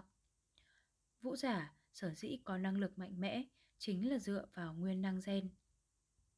Khi La Phong còn ở trong nhà tù trại giam, lập kế hoạch ban đêm tu luyện nguyên năng gen, thì ở khu Nghi An cách cục cảnh sát không quá xa, trong một căn phòng riêng nhỏ của quán karaoke có hai nam nhân trẻ. Mỗi người ôm một tiểu cô nương đang gào sống như điên. Một trong hai người đó chính là Trường Hạ Bạch. Tốt lắm, hai người các ngươi ra ngoài đi. Trương Hạ Bạch phất tay, trong lòng lúc này chỉ còn lại có Trương Hạ Bạch và một thanh niên đeo kính. Chu ca, hôm nay mời anh tới là có việc muốn nhờ. Trương Hạ Bạch mở lời. Có việc gì cứ việc nói. Tên thanh niên đeo kính nói. Chỉ cần ta có thể giúp đỡ, tuyệt đối không thành vấn đề. Là như thế này. Có một tên gọi là La Phong, tên khốn khiếp này luôn đối nghịch với ta. Nói rồi Trương Hạ Bạch giận tới mức nhổ nước bọt. Lần này hắn đả thương ba bảo vệ nhà ta, cũng đánh cả ta. Cơn giận này của huỳnh đệ ta thật sự không thể chịu được. Bây giờ hắn đã bị vào trại tạm giam, ta muốn xin chùa cà giúp đỡ, thông qua người trong trại tạm giam cho La Phong một chút giáo huấn. Hả? Không thành vấn đề. Nhưng mời người trong trại tại giam giúp đỡ cũng phải mất chút tiền đó. Thanh niên đeo kính nhíu mày nói. Tiền không thành vấn đề. Ta có ở đây 10 vạn đồng. Đợi sau khi xong sẽ trao thêm 10 vạn đồng nữa. Trương Hạo Bạch lấy ra một cái ví da ném thẳng cho hắn. Ha ha, được. Thanh niên đeo kính cũng không đếm số tiền, gật đầu nói. 20 vạn đồng, chỉ cần không phải giết người đều có thể làm. Nói đi, người muốn giáo huấn tên là Phòng như thế nào? Cắt hắn một cái chân, một cánh tay. Trương Hạo Bạch nghiến răng nói. Được, đơn giản. Thanh niên đeo kính lập tức gật đầu nhận lời. Trương Hạo Bạch vội nhắc nhở nói. Chu ca, La Phong không phải là kẻ dễ để chọc. Hắn đã đả thương cả ba bảo vệ của ta đó. Yên tâm đi. Thanh niên đeo kính tự tin cười. Ngươi cứ yên tâm giao cho ta. Thôn phệ tinh không Chương 17 Đêm trong tù Bầu trời đêm nay tối như mực, không hề có chút ánh sáng. Bên trong nhà tù đang giam giữ La Phong hoàn toàn tối đen, chỉ có vài ngọn đèn đường hắt ra chút ánh sáng mơ ảo. Kho Tiếng ngáy trong tù không ngừng vang lên, nói lên mọi người đang ngủ say. Đột nhiên, trên chiếc giường bên trái, La Phong vốn đang nằm ngủ liền ngồi dậy, hai chân hắn khoanh vào nhau, lòng bàn chân hướng lên phía trên. Hai tay hắn đặt lên trên đùi, lòng bàn tay hướng lên trên, eo lưng thẳng tắp. Dựa theo phương pháp tu luyện nguyên năng gen thấy ở hội quán cực hạn, toàn thế giới chỉ có một loại phương pháp tu luyện ngũ tâm hướng thiên. Bất cứ người nào khi đạt đủ yêu cầu về tố chất thân thể của vũ giả, cơ bản là có thể bắt đầu tiến hành tu luyện nguyên năng gen. La Phong hít sâu một hơi. Lần đầu tiên cảm ứng là khó khăn nhất. Muốn hấp thụ năng lượng trong vũ trụ thì trước hết phải cảm ứng được nó. Năng lượng vũ trụ giải xuống khắp nơi trên địa cầu, thậm chí cả không gian vũ trụ cũng có nó. Chỉ vì tuyệt đại đa số nhân loại căn bản không phát hiện ra năng lượng này tồn tại thôi. Chỉ cần có thể cảm ứng được, việc hấp thu sẽ đơn giản hơn nhiều. Bình thường, đối với một thiên tài thì ngay ngày đầu tiên khổ tu luyện đã có thể cảm ứng được nó. Còn vũ giả thiên phú kém một chút, muốn cảm ứng được năng lượng vũ trụ phải mất nửa năm tới một năm. La Phong điều chỉnh hô hấp của mình một chút, rồi sau đó bảo trì tư thế ngũ tâm hướng thiên. Ngũ tâm chính là hai lòng bàn chân, hai lòng bàn tay cùng với huyệt bách hội trên đỉnh đầu. Hít, thở. Hô hấp của La Phong đều đặn dần, tâm tình trở nên an tĩnh. Thân thể phải thả lỏng, giữ nguyên ngũ tâm hướng thiên. Tâm phải tĩnh, an tĩnh như mặt nước. La Phong khống chế bản thân mình rất khá, hắn dần dần đã hoàn toàn tĩnh lặng, đến cả nhịp tim cũng chậm lại. Yên tĩnh không một tiếng động, tiếng hô hấp đã nhỏ tới mức không thể nghe được. Một phút, hai phút, ba mươi phút, một giờ. Hả? La Phong đột nhiên mở mắt. Năng lượng vũ trụ đâu? Sao ta không cảm giác được? Vừa rồi tâm tình ta đã hết sức bình tĩnh. Chẳng lẽ phải là một thiên tài mới có thể cảm ứng thành công ngay ngày đầu tiên? Thiên phú kém một chút, muốn cảm ứng được năng lượng vũ trụ phải mất nửa năm một năm. Thử lại một lần nữa xem sao. La Phong nhắm mắt lại, một lần nữa thử cảm ứng năng lượng vũ trụ được miêu tả là tồn tại một chỗ chung quanh. Thả lỏng, an tĩnh. Đây là hai điểm quan trọng nhất trong phương pháp tu luyện ngũ tâm hướng thiên. Vẫn không đúng. Nửa giờ sau, La Phong một lần nữa mở mắt. Hắn hiểu được cửa quan đầu tiên khi tu luyện nguyên năng gen cảm ứng là việc vô cùng khó. Thử lại lần cuối cùng, nếu không thành công thì đêm mai vậy. Hy vọng có thể thành công. La Phong thầm hy vọng. Nhắm mắt lại, bắt đầu một lần nữa buộc mình yên tĩnh, cảm ứng năng lượng vũ trụ.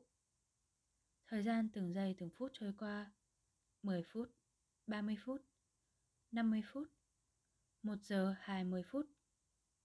Vẫn không thành công. Gần như trong tâm linh yên tĩnh đang suy tưởng, tư tưởng của La Phong cũng trở nên khá là chậm. Dần dần, trong đầu La Phong vẫn còn chút khao khát, nỗi khát vọng có thể cảm ứng được năng lượng vũ trụ.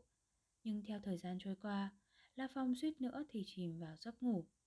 Dù sao, người bình thường mà nhắm mắt giữa đêm khuya chỉ không tới nửa giờ đã chìm vào giấc ngủ, đừng nói La Phong đã nhắm mắt tới tận 3 giờ. Trong lúc đang mơ màng, La Phong hoàn toàn quên đi việc cảm ứng năng lượng vũ trụ. Ủa? La Phong mơ hồ cảm ứng được vài sợi khí tức nhỏ bé xuyên qua lòng bàn chân, lòng bàn tay và huyệt bách hội trên đỉnh đầu mình với tốc độ cực kỳ chậm, dần dần chảy vào thân thể. Đây là cái gì? La Phong vẫn chưa hoàn toàn tỉnh táo. Năng lượng vũ trụ. La Phong đột nhiên bừng tỉnh. Hắn không ngờ trong lúc đang mơ màng thì lại cảm ứng được năng lượng vũ trụ. Ta cảm giác được rồi, ta cảm giác được rồi. Cái lúc trước nhất định chính là năng lượng vũ trụ. La Phong rất vui mừng. Theo như hướng dẫn, một khi đạt tới giới hạn chuẩn vũ giả, mọi người đều có thể tu luyện nguyên năng gen. Cho dù mình không cảm ứng được, nhưng không thể nghi ngờ là thân thể mình cũng hấp thụ với tốc độ cực kỳ chậm. La Phong biết tình huống vừa rồi mình cảm ứng được hẳn chính là thân thể tự phát hấp thu năng lượng vũ trụ. Nhưng loại tốc độ thân thể tự phát hấp thu năng lượng vũ trụ thì quá chậm. Chính là cảm giác này. La Phong nhắm mắt lại, lập tức một lần nữa thử cảm ứng. Nhịp hô hấp cũng dần dần nhẹ đi, lòng yên tĩnh. Ý thức của La Phong cơ hồ tập trung vào lòng bàn chân, lòng bàn tay cùng với giữa đỉnh đầu. Hắn cố gắng cảm ứng lúc những tia khí tức mà mình cảm ứng được khi trước. Từ từ, có lúc hắn cảm nhận được luồng khí tức đó, có lúc lại không cảm nhận được. Mất một lúc cảm giác dần dần càng rõ hơn. Chính là nó. Mấy tia khí tức rất yếu ớt, rất nhỏ bé khẽ phiêu đãng. Khi tới gần lòng bàn chân mới thẩm thấu một chút vào trong với tốc độ rất chậm. Đây là năng lượng vũ trụ ư? Ý thức La Phong tập trung vào ngũ tâm, trong ý thức tự nhiên phát tán ra ý nghĩ hấp thu năng lượng vũ trụ. Bất ngờ, tốc độ thu nạp ở hai lòng bàn chân, hai lòng bàn tay và huyệt bách hội trên đỉnh đầu gia tăng. Trong nhảy mắt, gia tăng gần gấp trăm lần. Nếu nói ngay từ đầu, năng lượng vũ trụ như nước dì ra từ vết nứt, từng giọt từng giọt một, từ từ chui vào trong cơ thể lá Phong, thì bây giờ vết nứt đó đã rộng ra chảy thành một dòng nước vào cơ thể lá Phong. À, thân thể La Phong không khỏi run lên, năng lượng vũ trụ vô hình vô sắc tiến vào trong cơ thể La Phong, được từng tế bào trong thân thể điên cuồng nuốt chửng. Năng lượng vũ trụ này xuyên qua năm thông đạo, không ngừng đi vào trong từng cái tế bào. Những nguồn năng lượng nhanh chóng được từng sợi tế bào hấp thụ, đồng thời phóng thích ra một lượng năng lượng kỳ lạ. Sau đó tất cả các tế bào lập tức bắt đầu phát sinh biến hóa. Gen ADN cũng có những sự thay đổi rất rõ. Đồng thời, từng cái tế bào cũng bắt đầu phân tách chia hai. Thời gian từng giây từng phút trôi qua, thân thể La Phong không ngừng phát sinh biến hóa, bất luận là da, cơ, xương cốt, thậm chí những tế bào sâu trong người, bản thân gen cũng phát sinh một ít biến hóa. Đây chính là một hình thức tiến hóa, là một loại ưu hóa gen sinh mạng. Dựa theo phương pháp tu luyện, vì cơ thể con người từ lúc sinh ra tới nay chưa bao giờ hấp thu năng lượng vũ trụ, nên luôn luôn ở trong trạng thái đói khát. Lần đầu tiên sẽ hấp thụ năng lượng vũ trụ nhiều nhất và cũng là lần thực lực tăng lên nhanh nhất. La Phong cảm giác được toàn bộ cơ thể đang nhanh chóng thay đổi. Cả trên địa cầu, thậm chí trong vũ trụ, đều có năng lượng vũ trụ vô cùng vô tận. La Phong bây giờ hấp thu một chút như vậy, hoàn toàn chẳng ăn thua gì. Còn đối với bản thân La Phong thì đây lại là lần thực lực tăng lên nhanh nhất từ khi hắn sinh ra cho tới bây giờ. Mật độ xương cốt cũng tăng lên, thể tích bản thân tế bào thu nhỏ lại. Mỗi tế bào phân tách thành hai tế bào, bản thân tổ chức cơ bắp bắt đầu tiến hành ưu hóa. Chính vì thế, thể trọng thân thể La Phong cũng không ngừng gia tăng. Sinh mạng quả là kỳ lạ. La Phong vốn không thể cảm nhận diễn biến sâu trong não của mình. Trong quá trình năng lượng vũ trụ tràn vào, có một phần tiền lên não. Từ khi La Phong sinh ra cho tới bây giờ, bộ não hắn đã phát sinh ba lượt chấn động. Ba lượt đó dẫn đến ba lần La Phong hôn mê. Nhưng trong đêm nay, não của hắn đã xảy ra thay đổi vượt quá cả ba lần lúc trước. Thay đổi lần này lại không có biểu hiện rõ ràng, khiến cho La Phong cảm thấy chìm trong tu luyện không hề phát hiện. Răng, răng. Sáng sớm khoảng chừng 5-6 giờ, khi từng tia sáng mới xuất hiện trên nền trời, tiếng chuông báo thức của trại tạm giam đã vang lên. Cả đám tù nhân liền lanh chóng xuống giường, La Phong đang khoanh chân ngồi cũng mở mắt, lộ ra nụ cười. Quả nhiên, lần đầu tiên hấp thụ năng lượng vũ trụ có thời gian hấp thụ dài nhất, mất gần 2G mới xong. La Phong cảm giác được trong thân thể mình lúc này có đang cuồn cuộn năng lượng. Một đêm, tố chất thân thể dường như tăng lên nhiều so với lần hôn mê khi thi đại học. La Phong có cảm giác như vậy. Một quyền bây giờ có đã đạt tới 1.500kg mà cũng có thể cao hơn cũng không biết. Muốn biết chính xác thì chỉ có dùng qua máy kiểm tra mới có thể biết được. Ăn điểm tâm, ăn điểm tâm. Không ít nghi phạm trong trại giam kéo nhau ra ngoài đi ăn sáng. La Phong nhảy thẳng xuống giường, cũng không đánh răng rửa mặt rồi chuẩn bị ăn điểm tâm. Ngay lúc này, hành lang ngoài nhà tù, ba nghi phạm phòng giam của La Phong, một tên gọi. Hoàng Trọc, nghe nói phòng người có một cao thủ đã thương bốn học viên cao cấp của vụ quán à? Luca, hắn lợi hại lắm. Chàng hắn đầu chọc vội mỉm cười gật đầu. À, ba tù phạm nhìn nhau, một tên thấp giọng nói. Không lầm đâu, cắt cứ vào tuổi và thực lực đều hoàn toàn chính xác. Đúng là người mà Luca đã nói. Thôn phệ tinh không Chương 18 Đánh nhau bằng binh khí Bên trong trại tạm giam, sau khi ăn điểm tâm xong, đám tù phạm lần lượt trở lại phòng giam của mình. Ở hành lang phía nam, trong căn phòng giam số 3 bên trái, có bốn người bị giam giữ đang lẳng lặng nằm trên giường. Một tên mập mạp thấp giọng nói. Đại ca, lúc ăn điểm tâm ta đã nói xong với Lý Lão Đại. Bọn Lý Lão Đại cũng đồng ý rồi.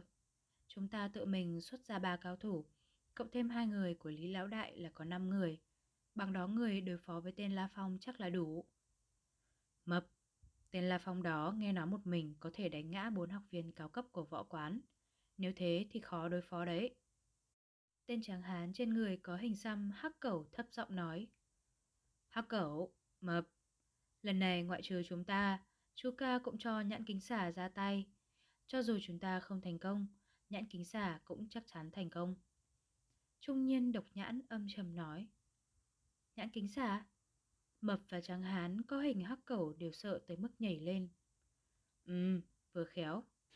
Lần này nhãn kính xà cũng vừa bị giam vào trại tạm giam. Độc nhãn trung niên gật đầu nói, có nhãn kính xà ở đây, chắc chắn sẽ thành công. Tên mập kích động nói, nhưng đại ca, nhãn kính xà rốt cuộc là ai? Chúng ta vẫn chưa thấy hắn bao giờ. Đến lúc hành động sẽ biết. Đợi giữa giờ ăn cơm trưa, ta và Lý Lão Đại sẽ đương lượng một chút. Trung nhiên đập nhãn thấp giọng nói, nếu không có gì bất ngờ xảy ra, lúc ăn cơm tối tập thể, hôm nay ta sẽ động thủ. Nhớ kỹ, tất cả đều đem theo vũ khí. Vũ khí của đám tù phạm này thực ra cũng chỉ là dao hay bàn chải đánh răng đã được mài nhọn. Mặc dù trại tạm giam kiểm tra chặt chẽ, nhưng vẫn không thể so với ngục tạm giam trong phạm được. Mà cho dù là ngục giam trọng phạm, bọn chúng vẫn có thể đem cả súng ống đạn dược vào. Thực tế, chế độ có nghiêm khắc tới mấy, chỉ cần có người chấp hành thì sẽ có kẽ hở. Đương nhiên, những người bên trong trại tạm giam đều là những tiểu nhân vật, cũng chỉ sử dụng dao hay những miếng thủy tinh sắc bén thôi.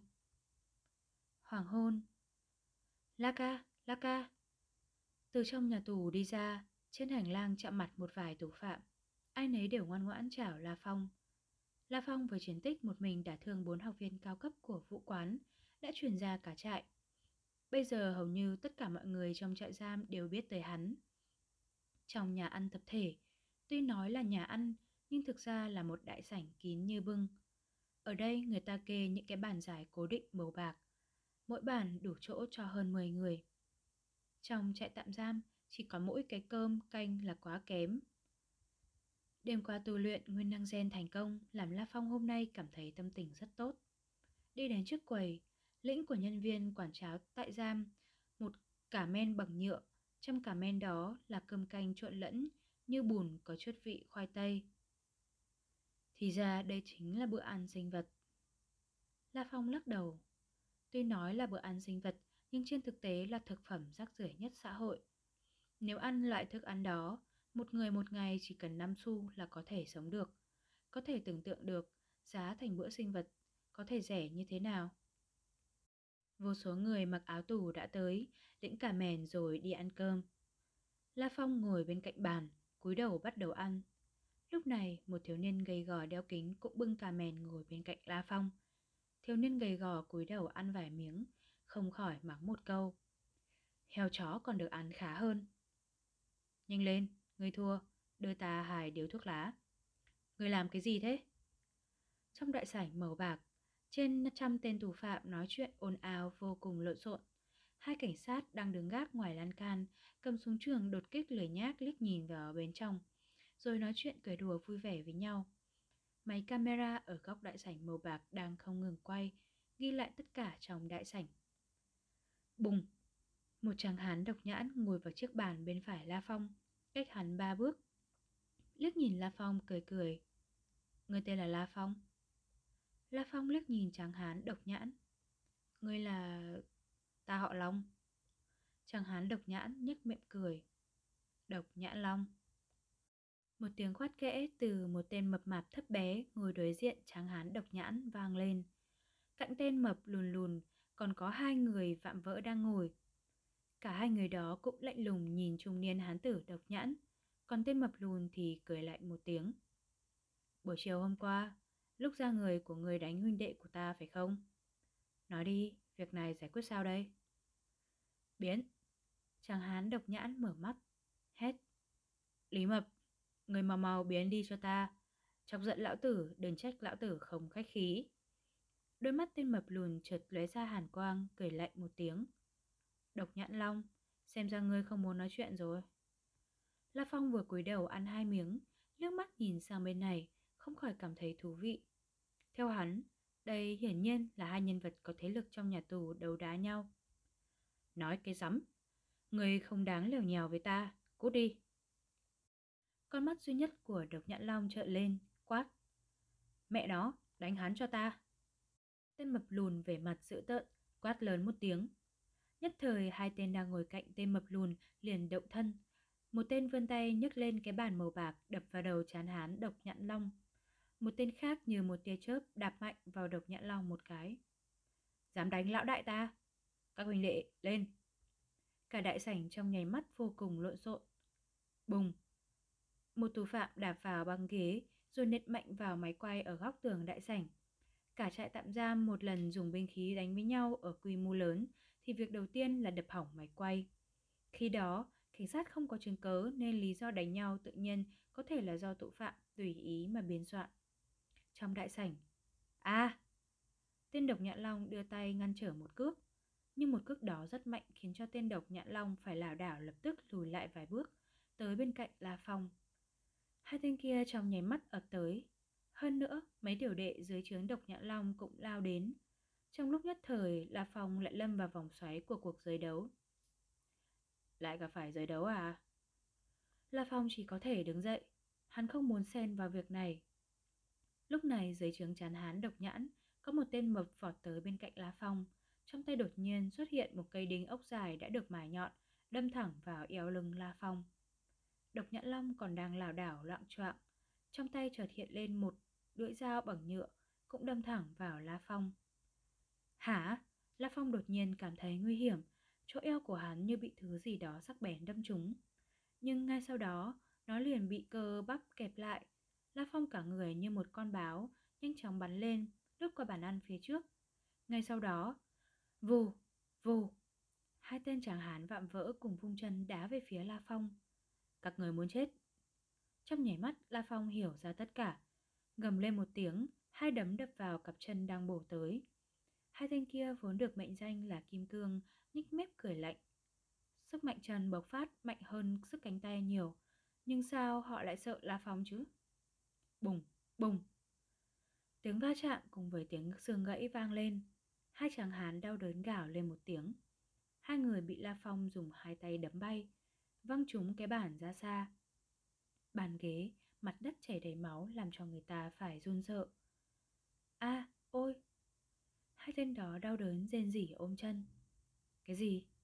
Tên độc nhạn long và tên mập mạp cạnh hắn, hắc cẩu, đều sợ tới mức nhảy lên. Lúc này, oanh, oanh! Một tiếng rít chói tai vang lên, cảnh sát của trại tạm giam nhanh chóng đều từ nơi mình nghỉ ngơi lao ra, đông kín nhà tù. La Phong vừa sởi eo lưng, thấy máu hoàn toàn nhiễm đỏ cả y phục ở eo lưng, trong lòng hơi giật mình. Lời đồn quả nhiên không sai, vũ giả có thể tu luyện nguyên năng gen, một quyền ba bốn ngàn cân, một viên đạn súng ngắn bình thường đã không thể bắn thủng cơ bắp. Vừa rồi tên mập mạp mới chỉ đâm vào lớp ra ngoài, đã bị cơ bắp chặn lại. Thì ra là các người diễn kịch. Ánh mắt La Phong đảo qua độc nhãn long và tên mập lùn. Trong mắt lóe lên vẻ hung quang, làm cho độc nhãn long và tên mập lùn cực kỳ hoảng sợ. Lên hết cho ta, hắn bị thương rồi. Độc nhận long giận dữ hét. Mọi người cùng tiến lên. Tên mập lùn cũng giống to một tiếng, rồi cầm lấy băng ghế gật mình đập xuống. Lão đại đã động thủ, đám tiểu đệ cũng nắm lấy băng ghế mà xông tới. Thân hình La Phong vừa động liền hóa thành một đạo áo ảnh. Chỉ thấy hai chân giống như đạn pháo, đá cho cả đám tù phạm bay lên. Đối với đám tiểu đệ tù phạm bình thường, La Phong cũng không ra tay ác độc. Dù sao, bọn chúng cũng chỉ là đám A-dua. Còn hai tên đầu lĩnh độc nhạn long và tên mập mạp đâm mình một dao, La Phong sẽ không nương tay được. Phốc, La Phong dùng một trưởng chém băng ghế gãy đôi. Một tay hắn đánh trúng cánh tay độc nhạn long khiến cho cả hắn bay về phía sau. Cánh tay độc nhạn long lúc này quay ngược lại 90 độ. Tranh lệch Đây là tranh lệch giữa vũ giả đã tu luyện nguyên năng gen và những người bình thường. Khi La Phong đang càn quét đám tội phạm, một thiếu niên gầy gò đéo kính luôn luôn lặng lẽ lẩn trong đám người đột nhiên vung tay lên. Veo! Một đạo hàn quang trong nháy mắt đã tới trước người là Phong. Thôn phệ tinh không Chương 19 Giác tỉnh Tên thiếu niên gầy gò đó chính là Nhãn Kính Xà. Hắn cực kỳ nổi tiếng trong khu nghi an với tuyệt kỹ phi đao. Từ lúc trước, khi những tù phạm khác điên cuồng vây công La Phong, hắn đã cố tìm cơ hội động thủ tốt nhất. Bây giờ trong lúc Đa Phong đang giao chiến, hắn lập tức ra tay. Phi đao của hắn hết sức âm hiểm. Một đao bay ra vừa vặn bị thân thể một tù phạm che mất tầm nhìn, khiến cho La Phong không thấy có phi đao phóng tới. Vèo! Hàn quang chợt lóe, thanh phi đao xuyên qua đũng quần một tên tù phạm bắn lên. Khi La Phong thấy được thì nó chỉ còn cách hắn có hai thước. Không ổn, không còn kịp rồi. Phản ứng thần kinh của La Phong rất nhanh, nhưng thời gian ngắn như vậy, hắn cũng căn bản không kịp di động thân thể để né tránh. Phi đao cũng không hướng vào chỗ yếu hại, mà lại bắn về phía vai phải của La Phong. Không! La Phong chừng mắt ra nhìn. Đối với một vũ giả mà nói thì cánh tay sử dụng vũ khí là rất quan trọng. La Phong dùng đào bằng tay phải. Một khi khớp vai phải bị bắn thủng thì phải cần mấy tháng mới căn bản có thể thi triển được đao pháp đánh nhau với quái thú được. Nói cách khác, một khi trúng đao thì vũ giả thực chiến khảo hạch vào ngày mùng 1 tháng 8 tới hắn sẽ không thể tham gia. Chỉ có thể đợi ngày 1 tháng 2 sang năm. Không, tránh ra đi, tránh ra đi. Thấy thanh phi đao với tốc độ kinh người trước mặt, ngắn ngủn chỉ cách mình có hai thước, trong đầu La Phong hoàn toàn trống rỗng. Tại thời khắc nghìn cân treo sợi tóc này, toàn bộ tinh thần La Phong vô cùng căng thẳng, lực lượng gần cốt toàn thân cũng bung ra đến cực hạn. Hai mắt hắn nhìn chằm chằm vào thanh phi đao, trong đầu chỉ có một suy nghĩ duy nhất. Né tránh phi đao, không thể để cho phi đao bắn trúng bả vai mình. Phốc, Phi đao làng lao tới, chợt thay đổi phương hướng. Vốn nó đang bắn thẳng về phía bả vai La Phong, chợt lướt qua, chỉ để lại một vết xước có chút máu hơi dỉ ra nhậm đỏ y phục vai La Phong. Toàn bộ ngồi xổm xuống, toàn bộ ngồi xổm xuống. Nhanh, ngồi xổm xuống. Lúc này, vô số cảnh sát các ngục cầm súng đã xông vào giữa đại sảnh. Đám tù phạm đang điên cuồng, lập tức ngoan ngoãn ngồi xổm xuống. Ngay cả nhãn kính xả cũng ngồi xuống, hắn khiếp sợ nhìn La Phong. Sao lại như thế? Một phi đao của ta, sao lại không trúng hắn chứ? Nhìn thấy đám cảnh sát xông vào, La Phong cũng lập tức ngồi xổm xuống. Vừa rồi phi đao sao lại đổi hướng? La Phong đang ngồi xổm cũng không hiểu tại sao. Nhưng đúng lúc đó, một cơn đau đầu không hề có dấu hiệu báo trước đột nhiên sinh ra. Nó như có một mũi nhọn chọc ngoái trong đầu khiến cho La Phong đau tới mức toàn thân co quắp ngã xuống. Chuyện gì thế? Tới đây. Đám cảnh sát sống chế xong thế cục không khỏi chấn động nhìn La Phong. Chỉ thấy lúc này toàn thân La Phong đỏ rực, mồ hôi túa ra như tắm. Thậm chí còn chảy cả máu, làm y phục toàn thân La Phong chẳng mấy chốc hoàn toàn nhiễm đỏ. Gân xanh nổi vòng lên như những con thanh xả quấn quanh cơ thể, làm cho La Phong trở nên đáng sợ trước đó chưa từng có. Không ổn, hắn ngất rồi. Nhanh, nhanh đưa tới bệnh xá cứu chữa. Đám cảnh sát cũng bị hình dáng La Phong dọa do sợ hãi. Mặc dù La Phong cả người đã mất đi ý thức, nhưng thân thể vẫn đỏ rực. Trong đầu La Phong, một luồng sức mạnh thần bí không ngừng tuôn ra, trong nháy mắt dung nhập khắp toàn thân. Dưới nguồn sức mạnh đó, toàn thân xương cốt, lục phủ ngũ tạng, máu, cơ bắp, da La Phong đều đang phát sinh biến hóa. Đồng dạng mỗi một tế bào cũng đều thay đổi nhanh chóng. So với khi La Phong tự mình tu luyện nguyên năng gen thì tốc độ thân thể lột xác nhanh gấp trăm lần, ngàn lần. Theo lý thuyết mà nói, thì biến đổi với tốc độ nhanh như vậy sẽ khiến cho thân thể chịu không nổi mà băng hoại hoặc nổ tung. Nhưng dưới luồng sức mạnh thần bí dung nhập, thân thể của La Phong mặc dù chảy máu, xương cốt rung động, lắc lư, nhưng ít nhất thân thể không xuất hiện một chút nội thương nào. Nhanh, cẩn thận một chút, đưa đến bệnh xá. Đám cảnh sát lập tức khiêng La Phong đi tới phòng bệnh xá. Đám tù nhân còn lại cũng nhanh chóng bị dồn về phòng. 8 giờ tối, trong tiểu lâu một tòa nhà ba tầng u tĩnh của trại tạm giam, nơi phòng khách lầu 1, trên màn hình chừng 200 inch treo trên vách tường đang chiếu một loạt đoạn phim. Tạm dừng. Một người trung niên mặc áo ngủ nói. Nhất thời mạch chiếu phim tạm ngừng lại. Lúc này bên ngoài chợt vang lên tiếng đập cửa. Vào đi. Cửa vừa mở, một nam tử mặc quân phục đi đến cùng kính nói. Sở trưởng, mục đích lần bạo động này đã tra ra được. Do chu Hoa Dương sắp xếp người đối phó với một thanh niên tên là La Phong. Nhưng kết quả là một đám người bị La Phong đánh bị thương. Tiểu tử chu Hoa Dương à? Dựa vào vài thế lực nhà chu gia nhà hắn, thật là kiêu ngạo. Trung niên mặc áo ngủ lạnh lùng nói. Mặc dù là Chu Hoa Dương sắp xếp, nhưng người thật sự muốn dây la với La Phong, theo chúng ta đoán thì đó là một thanh niên tên là Trương Hạ Bạch.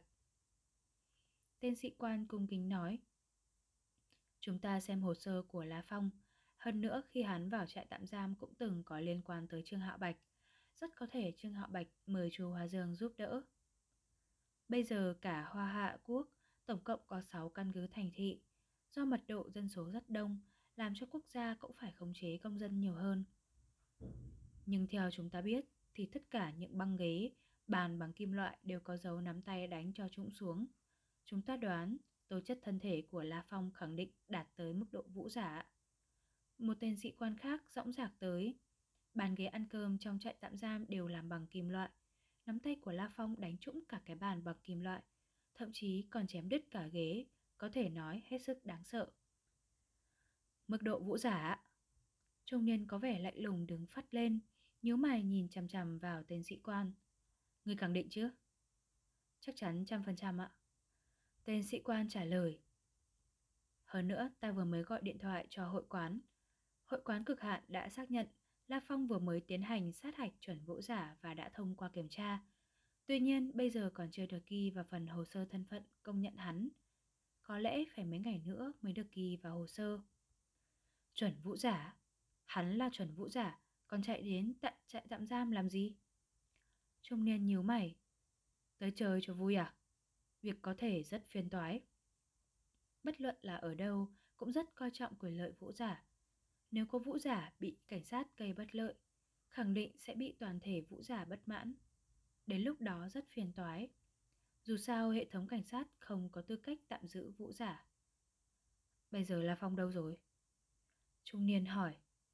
Tên La Phong từ bé đã có bệnh đau đầu rất lạ, vừa rồi lại phát bệnh, nhưng bây giờ đã trở lại bình thường, đang ở phòng y tế, tuy nhiên vẫn chưa tỉnh. Tên sĩ quan trả lời. Trung nhân tự hỏi một chút rồi lập tức hạ lệnh. Lập tức chuyển La Phong sang trại an dưỡng quân nhân bên cạnh, cho hắn ở trại an dưỡng hạng nhất để hắn nghỉ ngơi. Chờ hắn tỉnh lại, ngươi thay mặt cho ta xin lỗi hắn. Đợi sáng mai chúng ta sẽ liên lạc với cực hạn vũ quán của hắn. Cần phải đem việc này, việc lớn thành nhỏ, việc nhỏ thành ra không, rồi đuổi hắn về nhà. Dạ, sở trưởng.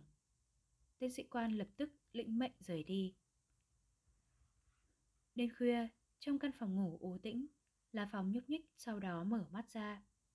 Hả, đây là đâu? Khi ý thức La Phong vừa tỉnh lại, liền đưa mắt nhìn khắp xung quanh. Hắn có thể nghe rõ tiếng những hộ gia đình khác đang bật tivi, thậm chí còn tiếng người trực đêm nói chuyện xa xa trên đường cái. Những thanh âm này hắn đều có thể nghe khá rõ. Không đúng, không phải là do âm thanh lớn mà do thính lực của ta đang tăng lên. La Phong xuống giường đứng lên, hắn đi lại trong phòng ngủ, nhìn chung quanh. Thị lực, thính lực, thậm chí khiếu giác cũng đều có sự thay đổi. Lúc trước khi thanh phi đao bắn không hiểu sao đột nhiên đổi hướng. La Phong vẫn còn nhớ rằng cảnh đó. Nếu thì nó đã bắn trúng bả vai hắn. Ánh mắt La Phong nhìn xuống chiếc ghế bên cạnh, rồi sực nghĩ ra, nhất thời một luồng sức mạnh vô hình trong nháy mắt khống chế chiếc ghế. Vù! Giữa đêm tối, chiếc ghế trôi nổi giữa không trung. Hả? Cái gì thế này? La Phong nhảy dựng lên. Ta có thể khống chế đồ vật. Sau phút choáng váng, La Phong dần dần tỉnh táo lại, bắt đầu hồi ức cẩn thận lại mọi chuyện. Lúc trước khi phi đao biến hướng, hẳn là do lực lượng tinh thần ta khống chế, nếu không thì không thể giải thích được. Nhưng sao ta có thể cách không khống chế được đồ vật nhỉ? Lúc trước ta bị đau đầu rồi ngất đi, sau đó tỉnh lại. Ta có thể khống chế vật, có thể khống chế hai việc này liên quan đến nhau. Bây giờ đầu óc ta hết sức thoải mái. La Phong cảm thấy tiệu giống như một cái gồng xiềng đã được mở ra, cả người hết sức thư thái. Ta có năng lực khống chế vật thể, nhưng không biết mạnh tới đâu. La Phong tâm ý mánh động, ánh mắt nhìn về phía chiếc giường. Nhất thời cả chiếc giường bay lên, quay đầu sang quầy tể tivi bên cạnh nhìn, chiếc tivi cũng nổi lên. Ngay sau đó là ba cái ghế, một cái bàn trà, bên cạnh tủ quần áo, tất cả đều toàn bộ lơ lửng lên khỏi mặt đất.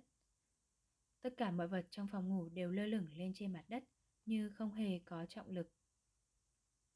Không chế nhiều đồ vật lơ lửng như vậy, ta chẳng hề có cảm giác phải cố gắng gì cả là sao? La Phong từ từ đi ra sân thượng. Trong đêm khuya, mọi vật yên tĩnh. Ánh mắt La Phong nhìn con lươn giữa đường, tâm ý vừa động. Rắc! Một cường trụ trên con lươn từ từ xoay tròn, rồi sau đó rơi xuống khỏi con lươn.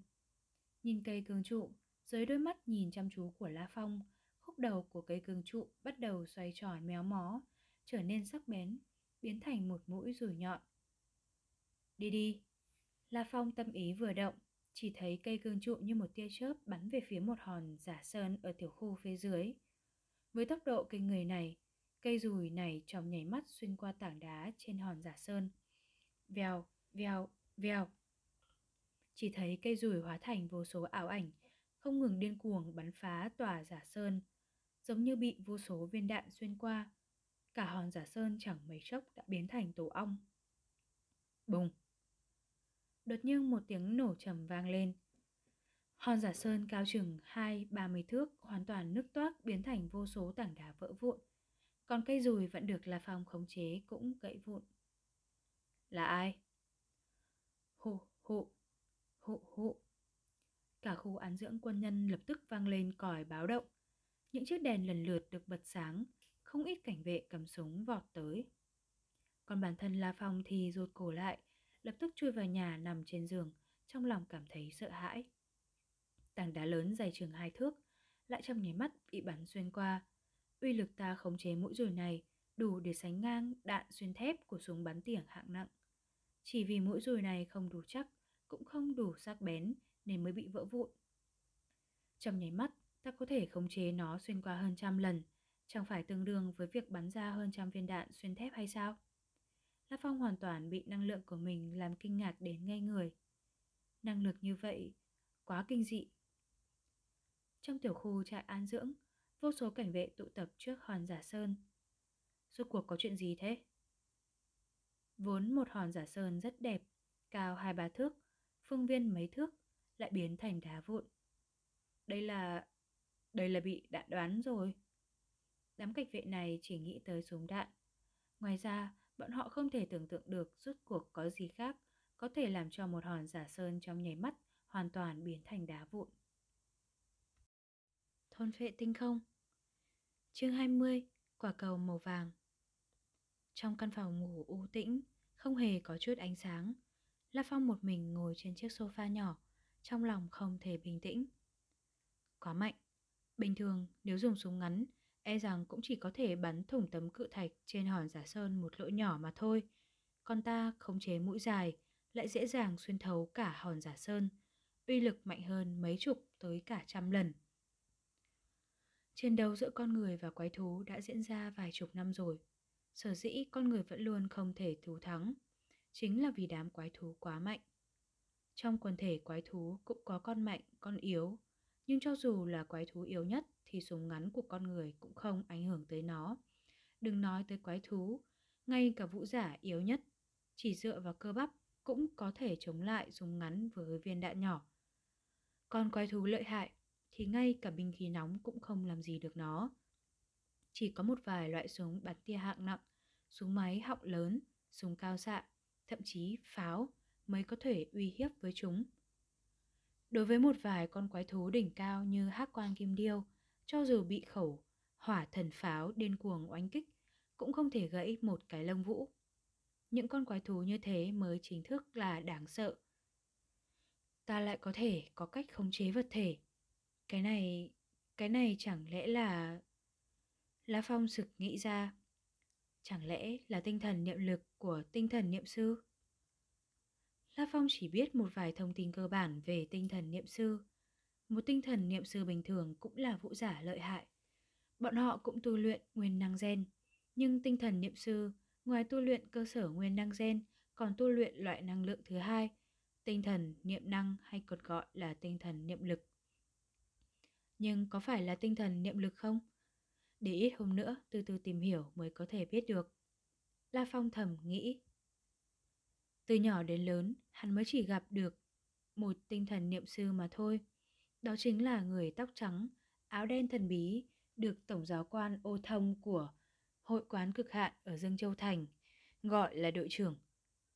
Lực xuyên thấu của mũi dùi rất mạnh, nhưng với những quái thú như hắc quan kim điêu thì chỉ có pháo laser, vũ khí hạt nhân mới có thể uy hiếp với chúng. La Phong cũng hiểu rõ, thực lực mình bây giờ dù mạnh, nhưng thế giới còn có những cá thể mạnh hơn mình thập bội, thậm chí trăm, ngàn lần. Như cường giả tuyệt thế đề cập trên mạng, từng giết chết hắc quan kim điêu, thân thể và tốc độ di động hắn có thể vượt qua tốc độ âm thanh. Một đao có thể chém hắc quan kim điêu thành hai nửa, một cước có thể hủy diệt một tòa nhà sáu tầng. Đó chính là tuyệt thế cường giả trong đám vũ giả. Còn đệ nhất cường giả thế giới, Hồng, đệ nhị cường giả thế giới, Lôi Thần, thì có thể đứng ngang hàng với năm đại cường quốc. La Phong hít sâu một hơi, có thể nói chuyện ngang hàng với quốc gia cường giả như vậy sẽ có thực lực như thế nào. Bây giờ ta khống chế mũi dùi, e rằng không nên chạm vào thân thể người khác. La Phong âm thầm tự nhắc nhở mình, mặc dù bản thân đã trở nên mạnh mẽ, nhưng cường giả vẫn có rất nhiều. Nhưng dù sao những cường giả tuyệt thế đó, cách La Phong quá xa, thực lực bây giờ của La Phong cũng chỉ có thể để bà mẹ, đệ đệ sống thoải mái. Cố gắng, ta bây giờ còn trẻ, tương lai không biết chừng cũng có thể bước vào hàng ngũ cao thủ đứng đầu trên thế giới. Trong lòng La Phong có chút hy vọng vào tương lai. Trong phòng ngủ u tĩnh, La Phong hưng phấn do thức tỉnh được năng lượng của mình nên hơi khó ngủ. Hôm nay quá kích động, e rằng rất khó ngủ. Có lẽ đi tu luyện năng nguyên gen là tốt nhất. La Phong ngồi trên giường khoanh chân, theo tư thế ngũ tâm hướng thiên, mắt nhắm lại bắt đầu tu luyện. Do đã cảm ứng được một lần nên hắn rất dễ dàng cảm ứng được sự tồn tại của năng lượng vũ trụ. Những tia năng lượng vũ trụ nhanh chóng xuyên qua lòng bàn chân, lòng bàn tay, bách hội không ngừng chảy vào trong cơ thể. Hôm nay tốc độ thu nạp năng lượng vũ trụ tựa hồ nhanh hơn một chút. Năng lượng vũ trụ chạy dọc theo năm thông đạo tiến vào trong cơ thể La Phong. Mỗi tế bào toàn thân điên cuồng nuốt lấy chúng. Được nhân trong tế bào chuyển hóa, năng lượng vũ trụ nhanh chóng biến thành nguyên năng gen. Ủa, đầu ta... La Phong cảm ứng được có không ít năng lượng vũ trụ đang tràn vào trong đầu mình, tập trung trong óc. Ầm. Um, La Phong khiếp sợ phát hiện ra trong ý thức của hắn có một thứ rất lạ. Ở nơi thần bí chỉ có sương mù tràn ngập khắp mọi nơi. Giữa màn sương mù có một viên cầu vàng đang tự quay. Nó tự tản mát từng luồng sương mù, khiến cho sương mù trong khu vực đó càng lúc càng đậm. Sương mù này là tinh thần niệm lực. La Phong dễ dàng cảm ứng được nguồn sức mạnh ẩn chứa trong làn sương mù. Hắn thầm đoán đó chính là tinh thần niệm lực giúp mình khống chế vật thể. Còn có... La Phong rõ ràng thấy chút năng lượng thần bí trong suốt đang từ ngoại giới không ngừng thẩm thấu vào trong không gian thần bí, rồi sau đó nhanh chóng chuyển thành năng lượng của làn xương. Hắn đoán được năng lượng trong suốt đó chính là năng lượng vũ trụ. Sương mù là tinh thần niệm lực, còn năng lượng trong suốt là năng lượng vũ trụ. Năng lượng vũ trụ được hấp thu vào, chuyển hóa thành tinh thần niệm lực, còn tinh thần niệm lực của ta được phát ra từ trong đầu. La Phong cảm thấy chấn động. Nơi này chắc chính là trong não ta, hoặc nói đây là thức hải của ta cũng đúng. Thức hải là ngôn ngữ của vũ giả dùng để gọi đầu óc. Giữa thức hải của ta sao lại có một viên cầu vàng sậm? La Phong tò mò quan sát. Viên cầu vàng sậm từ từ không quay, không ngừng, tản ra sương mù. Tinh thần niệm lực sản sinh càng nhiều thì La Phong cũng cảm thấy thức hải của mình rất thoải mái. Từ nhỏ đến lớn, ta hôn mê vài lần. E rằng chính là vì viên cầu vàng sậm này. La Phong thầm nghĩ. Viên cầu vàng sậm, phóng ra tinh thần niệm lực. Sao lúc trước ta không có tinh thần niệm lực mà phải tới tận lần hôn mê này mới có? La Phong tự hỏi. Có lẽ do lần này, viên cầu vàng sậm phóng thích ra vô số tinh thần niệm lực chẳng những làm ta có thể sử dụng nó, cũng đồng thời cải tạo cả thân thể ta. Tố chất thân thể rất mạnh, nhưng so với tinh thần niệm lực thì còn kém xa. Được rồi. Lúc trước đám tù phạm công kích ta, có một người phóng ra phi đao. Lúc phi đao đó muốn bắn thủng bả vai ta, đột nhiên biến hướng chắc là nhờ tinh thần niệm lực. La Phong căn cứ vào tình huống thực tế, rất dễ dàng suy ra một vài nguyên nhân. Đích xác, viên cầu vàng sậm trong lần hôn mê này đã phóng thích ra vô số tinh thần niệm lực. Nhưng thực tế, ngay đầu tiên khi La Phong vào tù, lần đầu tiên tu luyện nguyên năng gen, thu nạp năng lượng vũ trụ đã khiến cho thay đổi thức hải. Cho dù không có phi đao kích thích, làm viên cầu vàng rậm phóng thích ra vô số tinh thần niệm lực, thì theo thời gian trôi qua, cũng sẽ có tinh thần niệm lực một cách tự nhiên.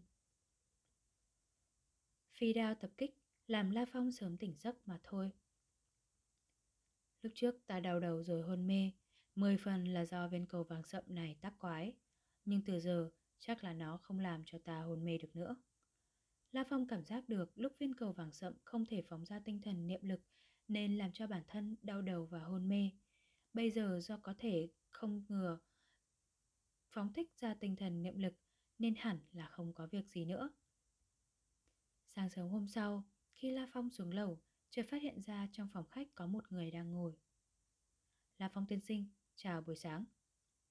Một nam tử mặc quân phục đứng lên mỉm cười Chào La Phong nghi hoặc nói Nơi này là ở đâu sao ta ở đây mà ta chưa gặp người bao giờ Sĩ quan này mỉm cười nói, Xin tự giới thiệu một chút, Ta là Đồng An của trại tạm giam ở khu Nghi An Nơi đây là tiểu khu an dưỡng quân nhân của khu Nghi An La Phong tiên sinh, Không ngờ ngài đã vượt qua kiểm tra sát hạch chuẩn vũ giả Trại tạm giam chúng ta không có quyền giam giữ La Phong tiên sinh. Bây giờ La Phong tiên sinh có quyền về nhà. Bây giờ về nhà à? La Phong gật gật đầu. Ngày hôm qua mình đánh nhiều thủ phạm như vậy, đặc biệt là quyền cước đánh vào ghế bàn kim loại, rất dễ dàng khiến cho người ta phán định thực lực mình. Vì vậy mà La Phong cũng không lấy làm lạ. Ta muốn hỏi một chút, rốt cuộc ai đã làm hại ta?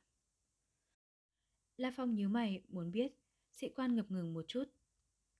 Nếu trại tạm giam các ngươi không thể trả lời, ta sẽ thông qua cực hạn vũ quán, đệ trình yêu cầu tới an toàn cục Giang Nam để điều tra tất cả mọi việc ở đây.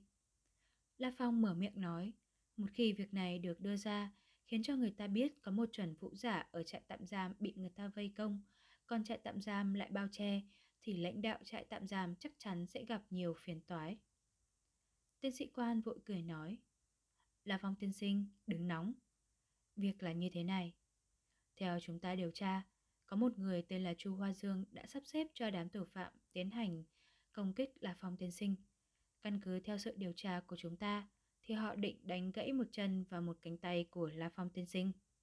Hả? La Phong nhíu mày nói. Đánh gãy một tay một chân của ta à? Ta không biết người nào tên là Chu Hoa Dương, ai sai hắn làm như thế. Tên sĩ quan vội trả lời.